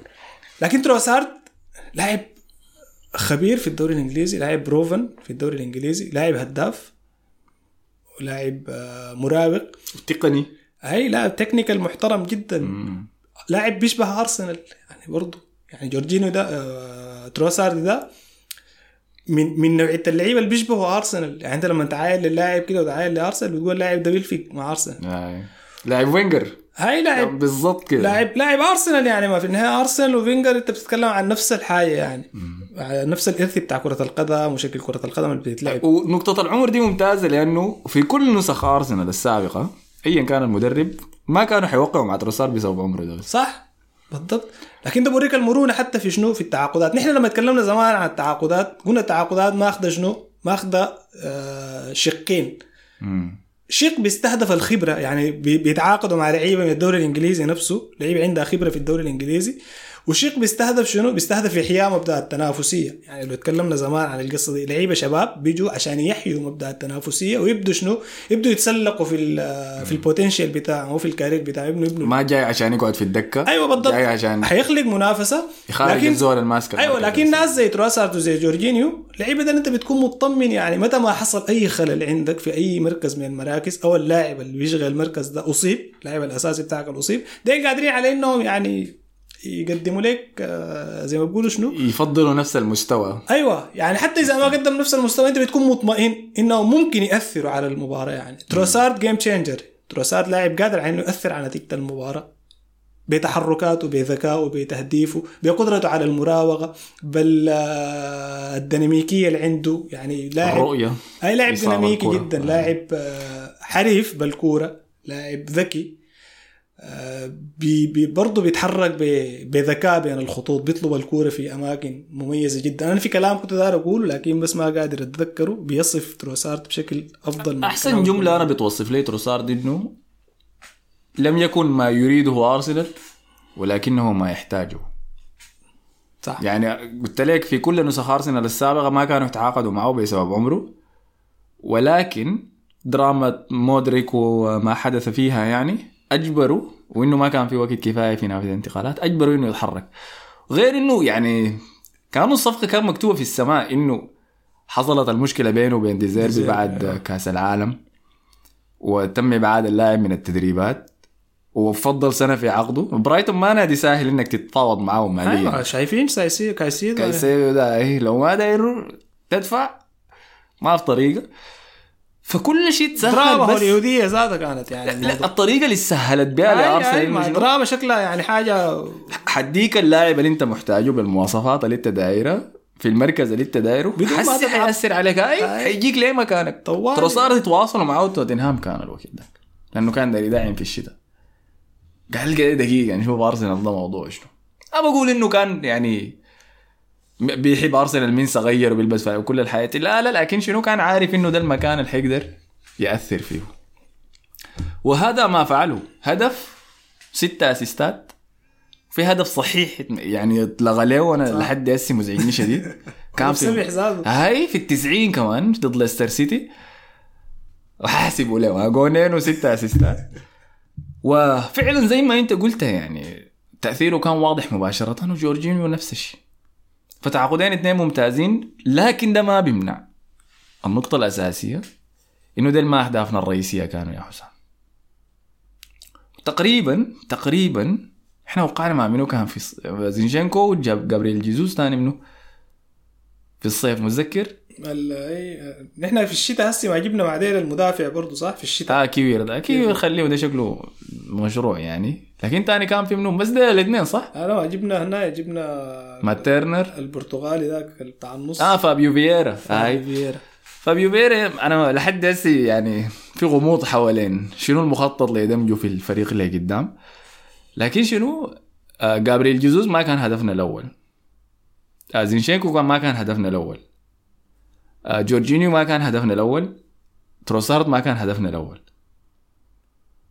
الغريبة فابيو فييرا هو الهدف الأول فيعني شوف تأثير حاجة مقلقه إنت كويس إنت لحد هسه ماشية معاك؟ ممتازة. لا ما ماشية معك ما ماشية معك ما هو هو هو شوف يا أحمد هي قصة ما هدفنا الأول وهدفنا الأول. و...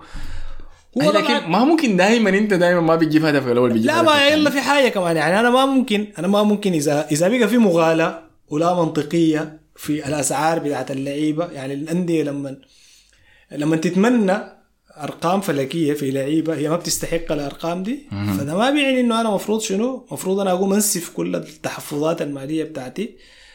وأقوم شنو؟ واقوم أتعاقد يعني أدفع القروش دي سهل القروش دي حسبب لي مشاكل يعني. عندي structure معينة بتاعت ميزانية مالية وأجور و و وما إلى ذلك. فأنا لازم ألتزم بيها. فأنت إذا شايف إنه لاعبك ده يستحق أكتر من القروش اللي أنا حديها له دي خلاص يا أخي يتوكل. لكن الميزة وين؟ الميزة إنه في balance قاعدة already عند الفريق يعني طوالي. وقد تكون يعني في النهاية التفضيلات التفضيلات ما بين اللعيبة ديل هي ما في القيمة الفنية بقدر ما إنها هي تفضيلات في مسألة العمر والسن ويعني ال- ال- الأثر اللي ممكن ي- يعني يقدموه اللعيبة اللي كان من المفترض الفريق يتعاقد معاهم على المدى الطويل. لكن برضو خليني أنا أنا أنا أنا شايف وجهة نظري إنه الأسامي اللي كان بيحاول الفريق يتعاقد معاها لأنه الفريق نفسه ما كان شايف إنه هو في المرحلة الثالثة من المشروع هو حيكون قاعد في الحتة دي. فالحتة دي بتتطلب لعيبة بخبرات أكثر من اللعيبة اللي هو كان بيسعى عشان يجيبهم يعني تخيل زول زي مودريك ده لو كان جا بالمستوى اللي قاعد نشوفه نحن هو بقدم في تشيلسي. فكان حتكون يعني ماسورة. حاجة أي حاجة حاجة حاجة صعبة. بعدين القيمة ما لأنه لاعب كعب بس لأنه ما. جاهز لسه. أي يعني كان حيحتاج منك لزمن. فأنا ده كلامي إنه المرحلة الحالية بتقتضي بتقتضي منك إنك تدفع باللعيبة اللي عندها خبرة. اللعيبه اللي ممكن شنو؟ اللي ممكن تستوعب لك الظروف في الفريق حاليا. أنا معاك هاي أنا أنا ما قاعد أنتقد اللعيبة ذاتها. لا لا لا نحن هسه حاليا ما قاعد ننتقد ده. شيء ما ده شيء ممتاز إنه هم كلهم موجودة فيهم المواصفات اللي إحنا محتاجينها. فده تخطيط رائع. أنا قصدي لك شنو؟ لكن شنو؟ أنا قصدي لك ما أنت لما بتقول دي ما دي ما الاسامي الأساسية. أنا. قصدي لك إنه ممكن آه ال- الإدارة ذاتها الإدارة ذاتها ارتأت إنه الظروف دي بتخليها مثلا إنها تمشي على اللعيبة أكثر من رغبتها في إنها تمشي للعيبة اللي هم شباب. اللعيبة اللي حيحتاجوا منك ممكن زمن أطول عشان ينسجموا لأنه الفريق ذاته أخذ شنو؟ أخذ step أعلى من اللي هو فيها. كويس. معاك أنا. بس قلقي بس من حاجة واحدة. مم. إنه لو الحاجة دي تكررت لقدام حيجوا لعيبة حيجوا لعيبة ما بتتكرر فيهم ما بتتكرر فيهم الفرصة صح دي تاني. كلامك صح. ناس زي ديكلان رايس حسي في الصيف ناس زي الجناح الإضافي اللي إحنا المفروض نجيبه اللي اسمه الحايم هو رافائيل لياو طبعا. دي أنت المفروض شنو؟ ل- لو وقعت معاهم حينقلوا لك الفريق لمستوى ثاني هو يعني نوز ما في زول لكن بالمناسبة. يعني بيأكد لك إنه ممكن أرتيتا دائما الفريق. بيقولها إنه الجودة قال الفريق ده ما قاعد يتحسن بس أنا قاعد أدربهم وأنا قاعد أصنع معجزات. الجودة بتجيب ال- النتائج دي. فده شيء مثبت. فده رقم واحد. ورقم اثنين إذا ايدو جاسبر ما كان موجود. وقول إنه أرتيتا اللي كان قاعد يقول يسوي التعاقدات دي يا حسام. نفس اللعيبة دي اللي كانوا قاعدين يجوا. كانوا حيجوا. فانا أنا انتقادي هنا ولا العلامات الاستفهام اللي قاعد اخدها حوالين ايدو جاسبر ما قاعد اخدها حوالين حوالين النادي. ليه؟ لأنه جابريل جيزوس ما جانا عشان أي شيء غير أرتيتا. حتى زينشينكو. زينشينكو برضه. وجورجينيو نفسه لأنه جورجينيو أرتيتا حاول يتعاقد معاه أكثر من مرة قبل كده بالمناسبة لكن الظروف ما كانت ملائمة. تخيل إنه جورجينيو لو كان مدربنا لاعب وزول تاني يعني ما عنده العلاقة دي معاه كان حيطلع من تشيلسي يجي هو لارسنال هو طبعا يا أحمد ما نحن في حياة كثيره هسه غايبه علينا. يعني أنا أنا حاليا ما يعني ما عندي استعداد إنه ألوم إيدو ولا عندي استعداد إنه مثلا ألوم حتى أرتيتا. ولا عندي استعداد إنه أقول أرتيتا يعني عنده الفضل في إنه الصفقات دي تتم والفضل ده ما عند إيدو جاسبر. أنا بتعامل مع الموضوع ده كمنظومة هي ناجحة للآن لأنها ترفد الفريق ده بالاسامي القادرة على إنها تترك أثر مباشر. ده اللي بيهمني أنا. لكن في تفاصيل كثيرة غايبة يعني إحنا ما عندنا عنها معلومات ما بنقدر نصل لها بت- بتقدر تقيس بها اداء منو الأفضل في سوق الانتقالات الصيفية. لكن برضو خليني أنا اكد على إنه آه المغالاة المغالاة اللي قاعد تحصل من الأندية معاك أنا معاك في دي. ما منطقية. فأنا ما مفروض أرضخ للحاجة دي. لأنه نحن كإدارة فريق كإدارة فريق. بالشكل الحالي الجديد اللي نحن مقبلين عليه بمشروعنا الجديد المقبلين عليه ده نحن عندنا structure واضح بتاع شنو؟ بتاع تعاقب بتاع إنفاق. فلازم نحن نلتزم بالحاجة دي. ده كان من ضمن المراحل بتاعت المشروع. يعني إحنا المراحل دي لما قلنا إحنا المفروض نتخلص من ال dead wood إحنا المفروض نخلي الميزانية بتاعتنا stable يعني قصة المرتبات والتعاقدات والأمور دي المصارفات دي مفروض تصل. يعني في حد معين مفروض الفريق ما يتجاوزه. لأنه الفريق كان غايب عن المنافسات الأوروبية. لكن أنت لقدام أنا حوريك إنه الحاجة دي ما حتحصل ليه؟ لأنه لقدام أنت عندك أفضلية إنك أول حاجة قدمت نفسك كفريق ومشروع ناجح جدا. يعني أي أي محاولة بتاعت negotiations من النادي ده مع أي لاعب اللاعب ده هو عنده رغبة إنه يتطور حتنتهي في مصلحتنا. امم plus المغريات كلها فيه يعني. ونحن نتمنى كمان المغريات تزيد بأنه الفريق ده يبقى بطل الموسم ده. انت مقبل على إنك تلعب في بطولة دوري أبطال أوروبا اللي هي مطلب برضه لعدد كبير جدا من اللعيبة. ده بندي برضه بالنسبة لك جديد. المنص... الإيرادات المالية اللي انت حتجيك يعني برضه. بالمشاركات في بطولة دوري. أبطال أوروبا آه. النجاحات المالية اللي حتحققها. انت بمركزك اللي حتكون فيه بغض النظر عن هو الكم حتحقق نجاحات وإيرادات مالية كبيرة جدا للموسم ده. فدي كلها حاجات بتخليك انت في, النوافذ الانتقالات الجاية لما تدخل على أي لاعب أي لاعب يعني إذا بس شوية في حبة رخوة كده اللاعب حيجي. لاعب حيجيك يعني مغمض لأنه انت قدمت قدمت نموذج بتاع نادي جاذب لكل اللعيبة. اللعيبة اللي عاوزين يحققوا نجاحات اللعيبة اللي عاوزين يتطوروا على المستوى الشخصي. اللعيبة اللي بيحبوا الكورة ببساطة يعني اللعيبة. اللي يلعبوا كورة سمحة. صح. فأنت فريق جاذب ده كلام ده. كلام مودريك كان لزينشينكو حسي مع آه المنتخب آه. المنتخب قال له يا أخي والله يا أخي هو ما قال كده صار في التراب قال لي. اي لكن زينشينكو قال إنه شنو أنا قلت له يا أخي يعني خلاص أنت في تشيلسي بعد ده وما حدث حدث يعني خلاص التزم بس وامشي قدام ما زينشينكو برضه عمل لي. جدعه كده مع هنا مع رايس شايف بعد الكورة تكلم. معاه كده شايف الكاميرات بتجيبه زي قال لي هاي جاي ولا ما جاي طبعا الكاميرات ما بتلتقط كل اللقطات دي. هي مقطع صغير كده. أي أنا أديك بس حاجة سريعة في موضوع ديكلان رايس. أنا ديكلان رايس ما دار أتكلم عنه. ولا يعني ما لا لا بس حديك أنا الحاجة اللي سمعتها يعني. مم. فأنت عارف إنه إيان رايت كان هنا؟ في كأس العالم صح؟ حتى في ال... جلابية. آه يا أخواننا الطيبين يعني. أنا ما, ما متذكر أساميهم والله لكن أرفع عليهم التحية. وإذا سمعوا الكلام ده يتواصلوا معنا يعني. نحاول شنو نعمل حاجة كده مع بعض. مع إنه واحد منهم بيشجع الإنتر يمكن. ده ما يجي لكن الثاني بيشجع أرسنال ده يجي. فأدوه جلابية سودانية وكانت لقطة جميلة وكل الحاجات دي. لكن أنا بعرف واحد آه، شغال في دوائر الكورة دي عشان ما أفصح بمصادري يعني. فيتكلم مع إيان رايت ومن الكلام اللي قالوا إيان رايت إنه شنو؟ الزول ده جاي. ديكلان رايس. وحدثت محادثات أصلا بينه يعني وبين بين النادي وبين أرتيتا برضه. وهو بس منتظر إنه أرسنال يخش ال Champions League والميزانية الجديدة دي حي... حيتم التعاقد. يا معه. رايت ما لمح للحاجه دي برضه قبل كده في الاستوديو. قال أرسنال إذا جيت دخل ال Champions League الموسم الجاي أنا اوعدكم إنه في لاعب آه، كبير. والله. هي كان قال الاسم لكن ولا ما قال الاسم هو لكن. طبعا هاي مع الناس يعني كلها فهي فأتمنى يعني الكلام ده يكون صحيح. طيب كده خلاص هبشنا على التعاقدات الشتوية. كبير ده لسه ما شفنا منه حاجة. لكن ما في مشكلة بنشوف منه بننتظر منه يعني. شايف المباراة الأخيرة؟ كريستال بالاس. آه كريستال بالاس أخذ دقائق في النهاية plus إنه بارتي لعب كظهير أيمن. نسبة للظروف اللي حصلت في الفريق في آخر أسبوعين برضو المتمثلة في تومياسو ده. إصابة تومياسو واصابة ساليبا. آه بعدين الحاجة اللي حصلت في آخر المباراة دي بتخليك برضو شنو؟ تشيد شوية ب ب بأرتيتا واستباقه يعني في إنه شنو؟ في إنه يعني يستبق الظروف أو يتعامل مع سيناريوهات متخيلة لقدام ممكن تكون دي عاملة نقطه كيف. رائعه والله. هاي يعني لما لما تشرك زول زي كيفير ده وكيفيور صح؟ هو اسمه كيف الص- يا أخي اسمه صعب ذاته كيفيور. بيدلعوا كيوي بيقولوا له. كيوي ولا رمان ولا أي حاجة. المهم ولما تلعب بارتي back يمين أنت كده بتعد نفسك لكل السيناريوهات المحتملة. في المباريات الجايه يعني عادي. شوف شوف رفاهية ذاته زي جورجينيو يا أحمد. تخليك تخليك تلعب بارتي back يمين. مم.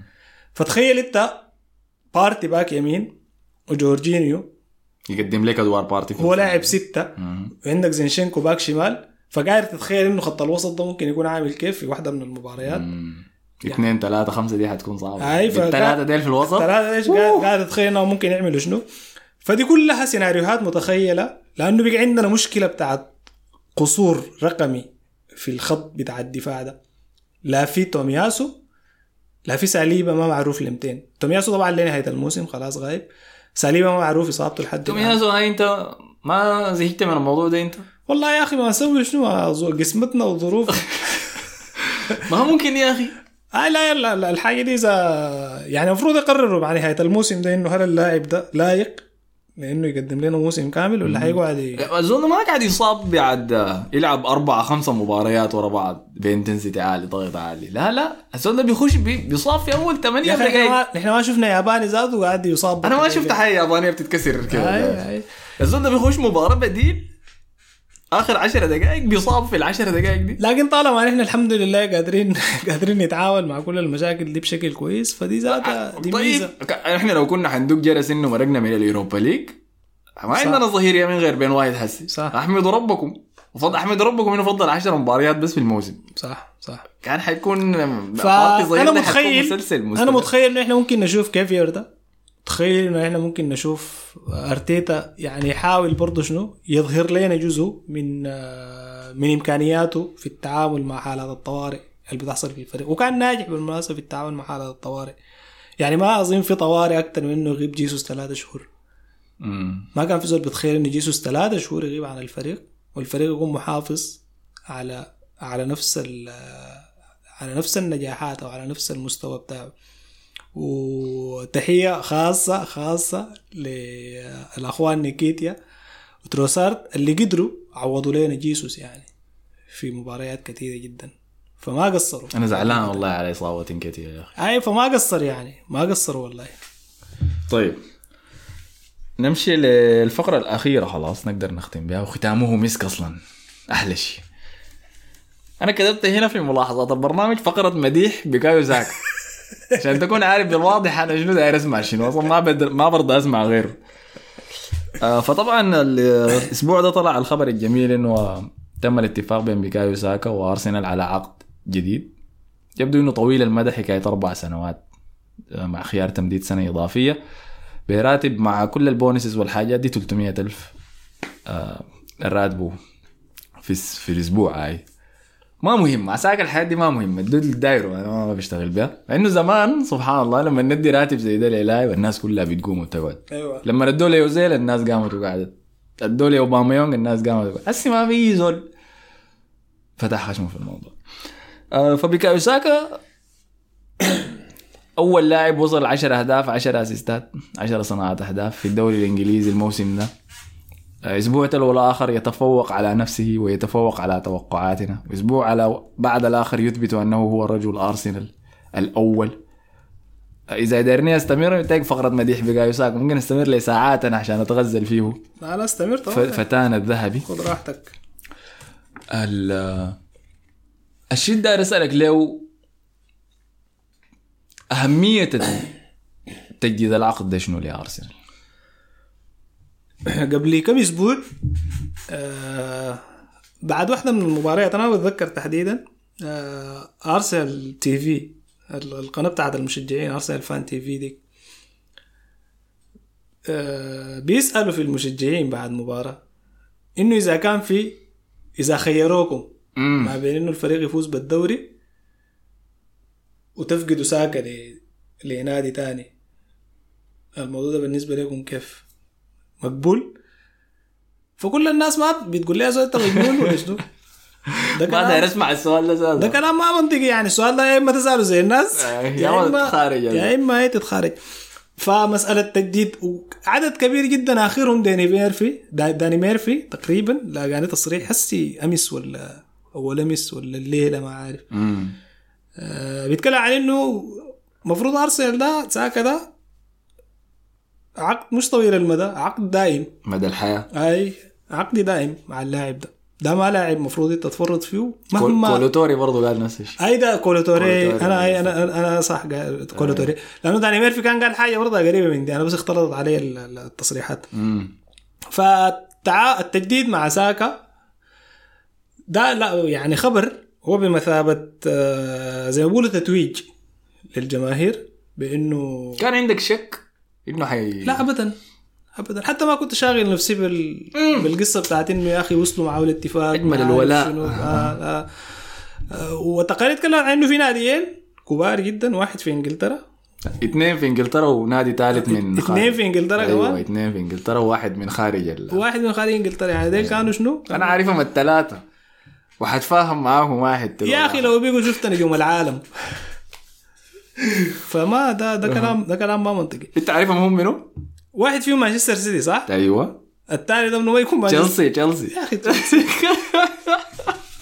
ومن برا ده منو ريال مدريد؟ يقال إنه ريال مدريد لكن مع بيريز ما بتقدر تعرف. أنا أوريك ليه؟ قبل فترة شيرت الفيديو ده ذاته. يعني أنت ذكرته ده في ال story بتاعي. كانوا عملوا جول. كويس؟ بيسألوا المشجعين تفوز بالدوري ولا ساكا يمشي؟ فكميه من مشجعين الريال جوني ليك يا أخي أها كم عشان ده فيكم؟ 100 مليون. بيزايدوا فينا 150 170 طيب ما بيتهوش إحنا بنبيع النادي ولا بنبيع ده. ما بنتكلم فيها دي ذاته لا لا يعني هو ساكا ساكا ده يا جماعة للناس ال- ال- الظريفين اللي بيسمعوا فينا. يعني ده منتج أرسنالي يعني أي كامل الأوصاف. ده منتج أرسنالي كامل الأوصاف. أكاديمية أرسنال دي بقدر ما هي فرخت لعيبة كتار جدا ورفضت الفريق الأول بعدد كبير من اللعيبة لكنها لم يعني تقدم مثل هذا الأيقونة. الفتى مثل آه، ال- ال- ال- الفتى ال- الذهبي آه، ال star boy أمل الأمة. يعني كما أحب ان أناديه يعني. بوكايو ساكا. بوكايو ساكا الليلة يا أحمد ما وصل 22 سنة. بوكايو ساكا بيخوض في موسمه الرابع وهو بيغالط كل التوقعات أو يعني كل المغالطات المنطقية هو قاعد يعني ينسب فيها زي ما بيقولوا شنو يضرب بها عرض الحائط. لاعب بيتحدى في نفسه لاعب بيثبت كل مباراة والتانية إنه هو قدر المسؤولية تماما.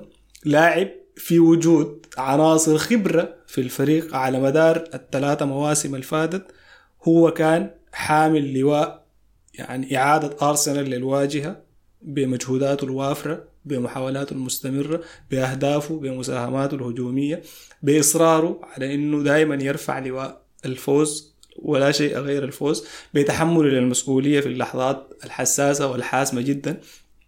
آه بوكايو ساكا الموسم ده زي ما انت ذكرت وصل لل double figure يعني سجل أهداف أكثر من عشرة وصنع أسيستات عشرة أو 12 هدف أو و10 يزيد. assist أيوه. متذكر آخر لاعب أرسنالي عمل حاجة دي منو؟ ممكن سانشيز سانشيز آه. هاي أليكسيس سانشيز لأنه اظن في في, الفترة اللي فاتت دي ذاته جانا زول بيعمل الحاجات دي.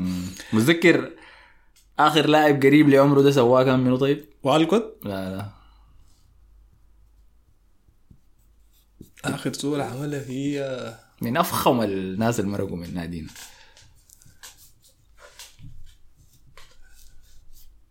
ما بتذكر. فابريجاس لك مرة. أي فابريجاس 2009 2010 15 جول 13 assist آه.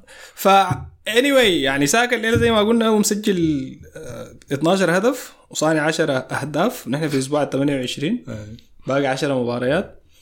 لو بتتذكر نحن في بداية الموسم وفي الحصاد كنا بنقول إنه إحنا دايرين من الثلاثي بتاع الخط الهجومي خط الوسط الهجومي. أي واحد دايرين منه plus 15 جول وجيسوس حيسجل لنا 25 جول لكن جيسوس اي والله صح كنا كنا دايرين أنا كنت داير منه 20 جول أنا قلت لك أنا قلت لك دايرين 15 15 15 يعني ساكا 15 اوديجارد 15 مارتينيلي 15 وجيسوس دايرين منه شنو؟ 25 هدف. فجيسوس يعني ما كان ما, ما كنا محظوظين إنه جيسوس يعني لعب معانا. المباراه دي فساكا عوضنا ما يعني. تقولها باقتناع انت فساكا ساكا يعني شنو؟ عوضنا يعني عوضنا آه، خير تعويض. وحاليا هو مساهم. ما رضى هو سمع كلامك ده وما عجبه. هو مساهم في 22 هدف. خدت له 15 بس دي ما عجبته. مساهم في 22 هدف. الأهداف المتوقعه لساكا يا أحمد مم. في في في الموسم ده مع ال 12 هدف اللي هو مسجلهم يعني ساكا الأهداف المتوقعه تجاوزها بأكثر من ثلاثة أهداف يعني الأهداف المتوقعة بالنسبة له كانت 8.4 8.4 هدف مم. الأهداف المتوقعة من غير البلنتيات كانت 7 فاصل زيرو خمسة ده غير البلنتيات معدل التهديف بتاع ساكا في الموسم ده بيجيب هدف كل 200 ودقيقة. لكن إذا جبنا معدل المساهمة بالنسبة لساكا بالهدف فالرقم ده حيقل شديد. يعني حيبقى أقل من ال 200 دي بكثير. بكثير يعني مساهمته. تكاد تكون أقل آه، تقريبا 90 كم 90 دقيقة يعني مساهماته كله هدف. آه ساكا الموسم ده يا أحمد خلاف الأهداف. يعني ساكا دائما دائما ساكا زي ما قلنا هو أساس العمل الهجومي بالنسبة للفريق. لو بتتذكر أول مباراة في الموسم أول مباراة في الموسم مع كريستال بالاس الناس بعد الكورة طوال الأصوات تتكلم عن إنه ساكا وأوديغارد ما كانوا فيه. مم. فالموضوع ده مقلق. الكورة اللي بعدها الناس بتتكلم عن إنه ساكا ما سجل. ما سجل. مم. الموضوع ده مقلق. أنا فورمته كان سيئة بداية الموسم. هي ما سيئة. أستغفر أي كيف يا أخي؟ هي ما سيئة. لكن لأنه الناس خاطة في ألو... في, ال... في الود الصغير ده الفتى ده يعني حاجات فوق طاقته وهو فعلا قاعد يعمل حاجات فوق طاقته. أنا ما مصدق إني ذاتي قلت الحاجة دي كيف. أقول انها سيئه أي. فدي كانت حاجة يعني غريبة. أنا كنت بقول إنه شنو؟ كنت بقول إنه يا أخي يا جماعة دي حاجة كويسة. يعني إحنا ساكا ده ما ساكا ده خلاص سكتنا يعني. إحنا ما حنشكك تاني في إنه ساكا ده. هل مستواه تراجع هل ساكا ده انتهى؟ هل ساكا ده ما حيقدر يعمل لنا الحياة اللي إحنا كان موسم؟ واحد بس واختفى. الموضوع ده جاوب لنا عليه من بدري هو يعني ما منتظرين الموسم ده عشان يجاوب لنا على ال consistency اللي عنده دي. يعني اللاعب ده قلت لك له ثلاثة مواسم هو قاعد يكون أفضل لاعب في الموسم. مم. يعني أفضل لاعب في الفريق أكثر لاعب مؤثر في الفريق. ما بالك الموسم ده. وعارف أول مباراة سجل فيها الموسم ده كان وين؟ اليونايتد؟ يونايتد خارج ملعبنا. أيوه. اللي هو المباراة اللي سرقونا فيها المباراة اللي بعديها سجل فيها كان منو؟ غلب ليفربول. ليفربول جونين. أيوه. ما تفضل ما تفضل يقول لي إيش عم بك أستاذ. المهم يعني ساكا زي ما قلنا أنا لو أنا لو مريت لك هسه على اهدافه ومساهماته التهديفيه ضد الكبار هتلقى كل كل الأهداف اللي خشت في الكبار فيها مساهمة من ساكا. ولا شنو؟ بالضبط تسجيل منه هو ذاته بعدين دي ما جديدة عليه يعني هو سجل في الكبار من قلت لك كل مواسم من من المواسم يعني هو. ليفربول كان عصى تقريبا عليه صح أي. كان سجل فيه كان عصا على الفريق كله سجل في السيتي ذاته هو يعني الموسم اللي قبل ال- ال- الفات الموسم والموسم ده برضه. أنا أنا اللي عجبني شنو؟ يعني حتى لما الفرق تقفلوا تاخذ فيه لاعبين ثلاثة. منعوه إنه يسوي أي حاجة. ما ده اللي أنا داير أقوله لك يصنع يعني. المستحيل أنا داير داير أقوله لك يعني, يعني جونو أنا ما كنت قايل إنه عنده الحاجة دي. جونه في مانشستر يونايتد في مباراة ملعبنا من خارج الصندوق. دي جابها من وين هسي؟ والفي توتنهام برضه مش برضه في توتنهام جاب جون من برا شوطه برا الصندوق؟ أي تقريبا في في مباراة توتنهام الأولى ولا الثانية ما بتذكر. آه لا لا لا لا لا, لا. لكن جونو بتاع يونايتد أول مرة أشوف التكنيك دي يعني. هو أي فتح أي. فتحها جديد الموسم ده. أيوه أيوه أيوه. يا أخي جون قام الأخير سجل حسي أي في في المنتخب. أوكرانيا ده أي جون في المنتخب من أين الأخير. لك هذا يعني اكشير لنا بالحاجات دي. أيوه يا يا يا, يا عزيزي الفاضل إحنا طبعا الكلام عن ساكا هو ما بينتهي. لكن إحنا نتكلم عشان الناس الناس دائما بتحب برضو الكلام بتاع الأرقام. مع إنه أنا ما قاعد أحب الأرقام. يعني أنا أنت عارفني ما قاعد أحب أجي أتكلم بالأرقام. لكن ساكا يستحق إنه الناس تشيد بالأرقام اللي قاعد يقدمها في كل مباراة. ادينا. الأرقام الهجومية. آه، ساكا من إجمالي 45 تسديده مسدد 24 تسديدة على المرمى. ثلاثة مرات بيضرب العارضة أو القائمين.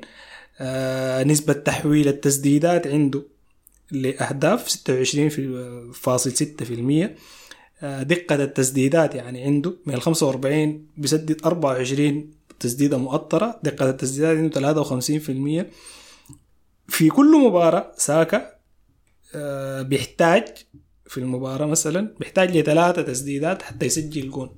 يعني باعتبار شنو؟ أرقامه التهديفية السجلة. يعني بيحتاج لأكثر من ثلاثة تسديدات عشان شنو؟ عشان يسجل هدف. ساكا فيما يلي فيما يلي المجهود تاني الفرد اللي قاعد يعمله في الفريق من مراوغات من آه، تمريرات حاسمة من كي باسز من تحركات ذكية. من إفراغ مساحة من اشتراكه آه، مع لعيبة خط الوسط من دخوله للصندوق. دي كلها حاجات قاعد يعملها ساكا مفيدة قد تكون ما محسوسة للناس. يعني ما بتقدر تسقطها. طبعا ما واضحة. هاي ما بتقدر تسقطها. لكن خلينا بس إذا تكلمنا عن المراوغات اللي قاعد يعملها ساكا. ساكا حاليا يعني من 122 مراوغة محاولة مراوغة هو ناجح في إنه يتجاوز المنافسين. والمنافسين دي ما يعني لاعب واحد. ساكا ممكن يراوغ ثلاثة في لقطة واحدة مركبة. 44 مراوغة. آه، في المباراة عنده 4.4 مراوغات محاولة محاولة آه، مراوغ. قاعد ينجح على الأقل مرتين من كل أربعة. يعني تقريبا نص المحاولات دي. آه، ساكا أكتر لاعب من أكتر اللعيبة اللي قاعد يتعرضوا لعرقلة. في الموسم الحالي من المنافسين. في محاولات واضحة جدا بتاعت استقصاد لساكا. طلع ساكا نفسه قبل كم مباراة بدافع عن عن عن, عن نفسه يعني. طالما الحكام ما قاعد توفر له الحماية اللازمة والكلام ده اتكلم عنه ساكا بيتكلم عنه أرتيتا بيتكلم عنه الجماهير بيتكلم عنه النقاد و و و و. هو طلع برضه قال يا جماعة يا أخي أنا دي طريقة لعبي للكورة. أنا زول اتعودت إنه الكورة دي معاي دار احاورك يعني. فأنت المنافس قال أنا قمت بحاور في المنافسين فأنت مفترض تتعامل معي بمبدأ الفير بلاي يعني. مبدا المبدأ اللي قاعد توفره لك كرة القدم في حدود المشروع يعني في كرة القدم. لكن ما تعتدي علي بال يعني بالضرب تدخلات عنيفه بالتدخلات العنيفة. المضحك المضحك إنه ما قبل حد كأس العالم ساكا يعني عرقل يعني عملوا معاه مخالفات تقريبا 17 مرة. مرة واحدة الزول اللي بيعمل مخالفة مع ساكا بياخد كريت. آه، قريت رقم برضو ما ما ما متذكر من صحته إنه بعد كل سبعة مخالفات قاعد تتعامل مع ساكا. تدخلات. آه، تدخلات قاعد تتعامل مع ساكا. الحكم بيصفر فاول. مم. يعني بعد كل سبع مرات ساكا ده بيدوش اللوت بيركزوه بيدفروه. حتى الحكم بيصفر بيصفر فاول. يعني. لكن ساكا برغم ده كله برغم ده كله قدر إنه يطور قدراته البدنية بدرجة كبيرة جدا تخليه يقدر على آه، تحمل. حماية الكورة أول حاجة وتحمل كل ال- النقص دي. آه، وقدر برضه إنه آه، في في موضوع التدخلات ده أنا قاعد ألاحظ الحاجة دي. ولاحظتها في لاعب تاني برضو يا حسام. اللي هو محمد صلاح. على مدى المواسم اللي فاتت كان برضو بيتعرض لكمية كبيرة من التدخلات. ونفس المشكلة موجودة عنده الحكم ما بيديها فاول أنا متذكر لقطة مضحكة عديل كده من سوءها يعني في مباراة مانشستر سيتي ضد ليفربول الموسم ده في أنفيلد. صلاح كان ماسك الكوره في الجناح وداير يحاول ينطلق. برناردو سيلفا ماسكه بيده أنت أيوة. يمكن متذكرة. مش ما برناردو سيلفا ماسكه وصلاح بيقاوم. يعني صلاح شاله لفاه كده قلبه في الهواء. برناردو سيلفا اتلفى ولسه ماسك يد. صلاح ووقع وبعد ده كل الحكم قال له واصل اللعبة. تاني يسوي شنو زيادة أكتر من كده. الحاجة دي أنا قاعد ألاحظها أنا ما داير. دي نظرية مني لسه يعني لسه. لكن أنا شايف إنه لون بشرة اللاعب بيأثر على قرارات الحسن الحكم. يمكن تشوفها حاجة بعيدة لكن أنا قاعد أشوف جريليش بيتعرض لنفس التدخلات دي وأقل منها بكثير طوالي بيتحسب له فاول. بل ال- بالمناسبة يا أحمد قبل قبل أيام قليلة لؤي فوزي امم آه ناشر مقال يا إما هو اللي عامله وهي دراسة اتعملت بالمناسبة عن قصة لون البشرة ده لون علاقة لون البشرة بالإنذارات. آه أنا ما مستحضر تفاصيل؟ آه، بتاعت الدراسة لكن تخيل إنه عندها تأثير. بس لينا شنو الحلقة الجاية؟ نوري المتابعين. تخيل عندها تأثير. هي ما اتعملت في ال في ال في ال في الموسم الحالي وتقريبا ما في البريمير ليج. أنا مريت عليها والله قبل قبل أيام. لكن عندها تأثير. يعني من بين أرقام المهم رقم كبير كده بتاع دوريات وما عارف شنو بتاع ولعيبة ولون البشرة أي. وفي إنجلترا طبعا الموضوع ده أكيد يعني أكيد لو- لو- لون البشرة والخلفية يعني ما في النهاية صلاح ده قد تكون لون البشرة يعني قد يكون لون البشرة بتاعته هو ما اتكن من لون بشرة ساكا لكن الخلفية اللي جاي منها نفسها يعني. أي. فبس ملاحظة يعني حنتابعها لقدام. Anyway يعني إحنا عشان غطينا أرقام ساقه كده. اي اي يعني آي. تكلمنا عن الأرقام المهمة عن ساكا. تكلمنا عن قدرات اللاعب ده في أنا لسه ما شايف كده كفاية لكن ما؟ كفاية. والله إحنا آه. بايدينا ما قادرين نتكلم ذاته عن ساكا. ربنا يحفظه بس. الله الله أمل الأمة. إن شاء الله يا أخي. والله أمل الأمة. آه، أنا ممكن أتكلم لكم زيادة عن إنه مين عمره 19 سنة كيف كان بيشيل الفريق وكيف شفنا الحياة دي فيهم من البداية. يعني واحدة من الحياة اللي أنا وحسام أول لما تلاقينا أول مرة حاجة قربتنا كده إنه شنو الاثنين حبنا لبيكايو ساكا يعني وما يقدمه للفريق. والناس بتسمعنا بتقول للمجانين يعني شنو ده؟ ساكا ده بالنسبة لهم جناح عادي بس في الدوري الإنجليزي. كم ستة أهداف خمسة صناعة؟ شنو بيقولوا شنو لكن حاجة كان واضحة من البداية يعني. كده غطينا كل النقاط اللي كنا دايرين نهبش عليها في الحلقة دي. المعذرة يعني إنه ما قرينا تعليقاتكم نسبة لإنه كانت قبل فترة طويلة شديدة يعني في آخر حلقة. لوموني أنا إذا أنت شاكل زول في التعليقات أنا أنا موجود ما عندكم مشكلة. أم، هنحاول. أنا عارف وعودي دي أنتوا بيقولوا ما بتهتموا بيها يعني لكن مفتوحه أي حنحاول نسوي حاجة قريب يعني حسب ما, ما يقتضيه الموسم. لكن بالتأكيد حيكون في حلقات إضافية من ركن المدفعية قبل نهاية الموسم.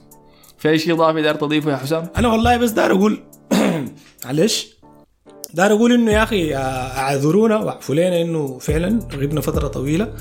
آه، لكن الشيء الثاني برضو دار أقوله إنه الناس مفروض برضو تقدر إنه إحنا عادة آه، أول حلقة تكلمنا فيها إنه نحن قاعد نتونس. يعني يعني إحنا ما نصبنا روحنا لا محللين ولا نقاد. والمساحة دي بقدر ما إنها هي مساحة جمعتنا بعدد كبير جدا من المتابعين وممكن تكون كونت لنا صداقات و وخلت انطباع كويس عند عدد كبير جدا من الناس. لكن إحنا المساحة دي قاعد نفضفض فيها حقيقة يعني. قاعد نتكلم فيها بكل عفوية قاعد نتكلم فيها ب يعني قاعد آه، نتكلم بمنظور عاطفي في أحيان كثيرة جدا لانها هي بتخص الفريق اللي بنشجعه. فأكيد في قد يكون في قصور في حلقات كثيرة. ما قاعد نكون محضرين كويس في حلقات كثيرة. آه، بتسوقنا مثلا العاطفة في حلقات كثيرة بتخلينا ركن المدفعية. نتغافل عن حقائق كثيرة. واعذرونا يعني إنه إذا كان في حلقات كثيرة ما قاعد تلقوا فيها الإضافة اللي أنتم مثلا قاعد تفتشوا عنها. فالمعذره وآسفين. وين ممكن يلقوك إذا دارين يقروا مقالاتك يا حسام؟ ال- المقالات والله يا أحمد هي حتى للأسف الشديد ما قاعدة بشكل راتب لكن أنا قاعد اشخبط في بعض الأحيان بعد المباريات على المستوى الشخصي في الصفحة. وين وين؟ عشان يعرفوها؟ في الفيسبوك غالبا يعني اسم حسام الدين. آه يعني ممكن تعمل لها tag بعدين في في في باقي الحلقة دي. تمام. آه plus إنه أحيانا برضو يا هو ب- في مقالات قاعدة قاعد يتم نشرها في موقع رؤيا سبورت لكن برضه بتكون متقطعة من فترة لفترة لانشغالنا برضه بعدد كبير جدا من الحياة لكن بس اللي أنا دايره إنه الناس تلتمس لنا الأعذار يعني إذا قصرنا في حلقة من الحلقات ما لقيتوا يعني الحلقة هي وافية أو كافية للوعود أو ل- ل- لانتظاركم الطويل آه، المرهق لأنكم تلقوا فيها حاجة إضافية وحاجة مفيدة. على قول ال- القصة اللطيفة دي الناس قالت انتظرنا فترة طويلة وجينا نلقى فارغات زي دي فاعذرونا يعني. نمنوا القال كده بس في وري زول عجيبة كده في فعلى النقطة دي شكرا لكم على حسن استماعكم شكرا لك يا حسام. العفو يا أبو حميد شكرا. نشوفكم الحلقة الجاية. السلام عليكم.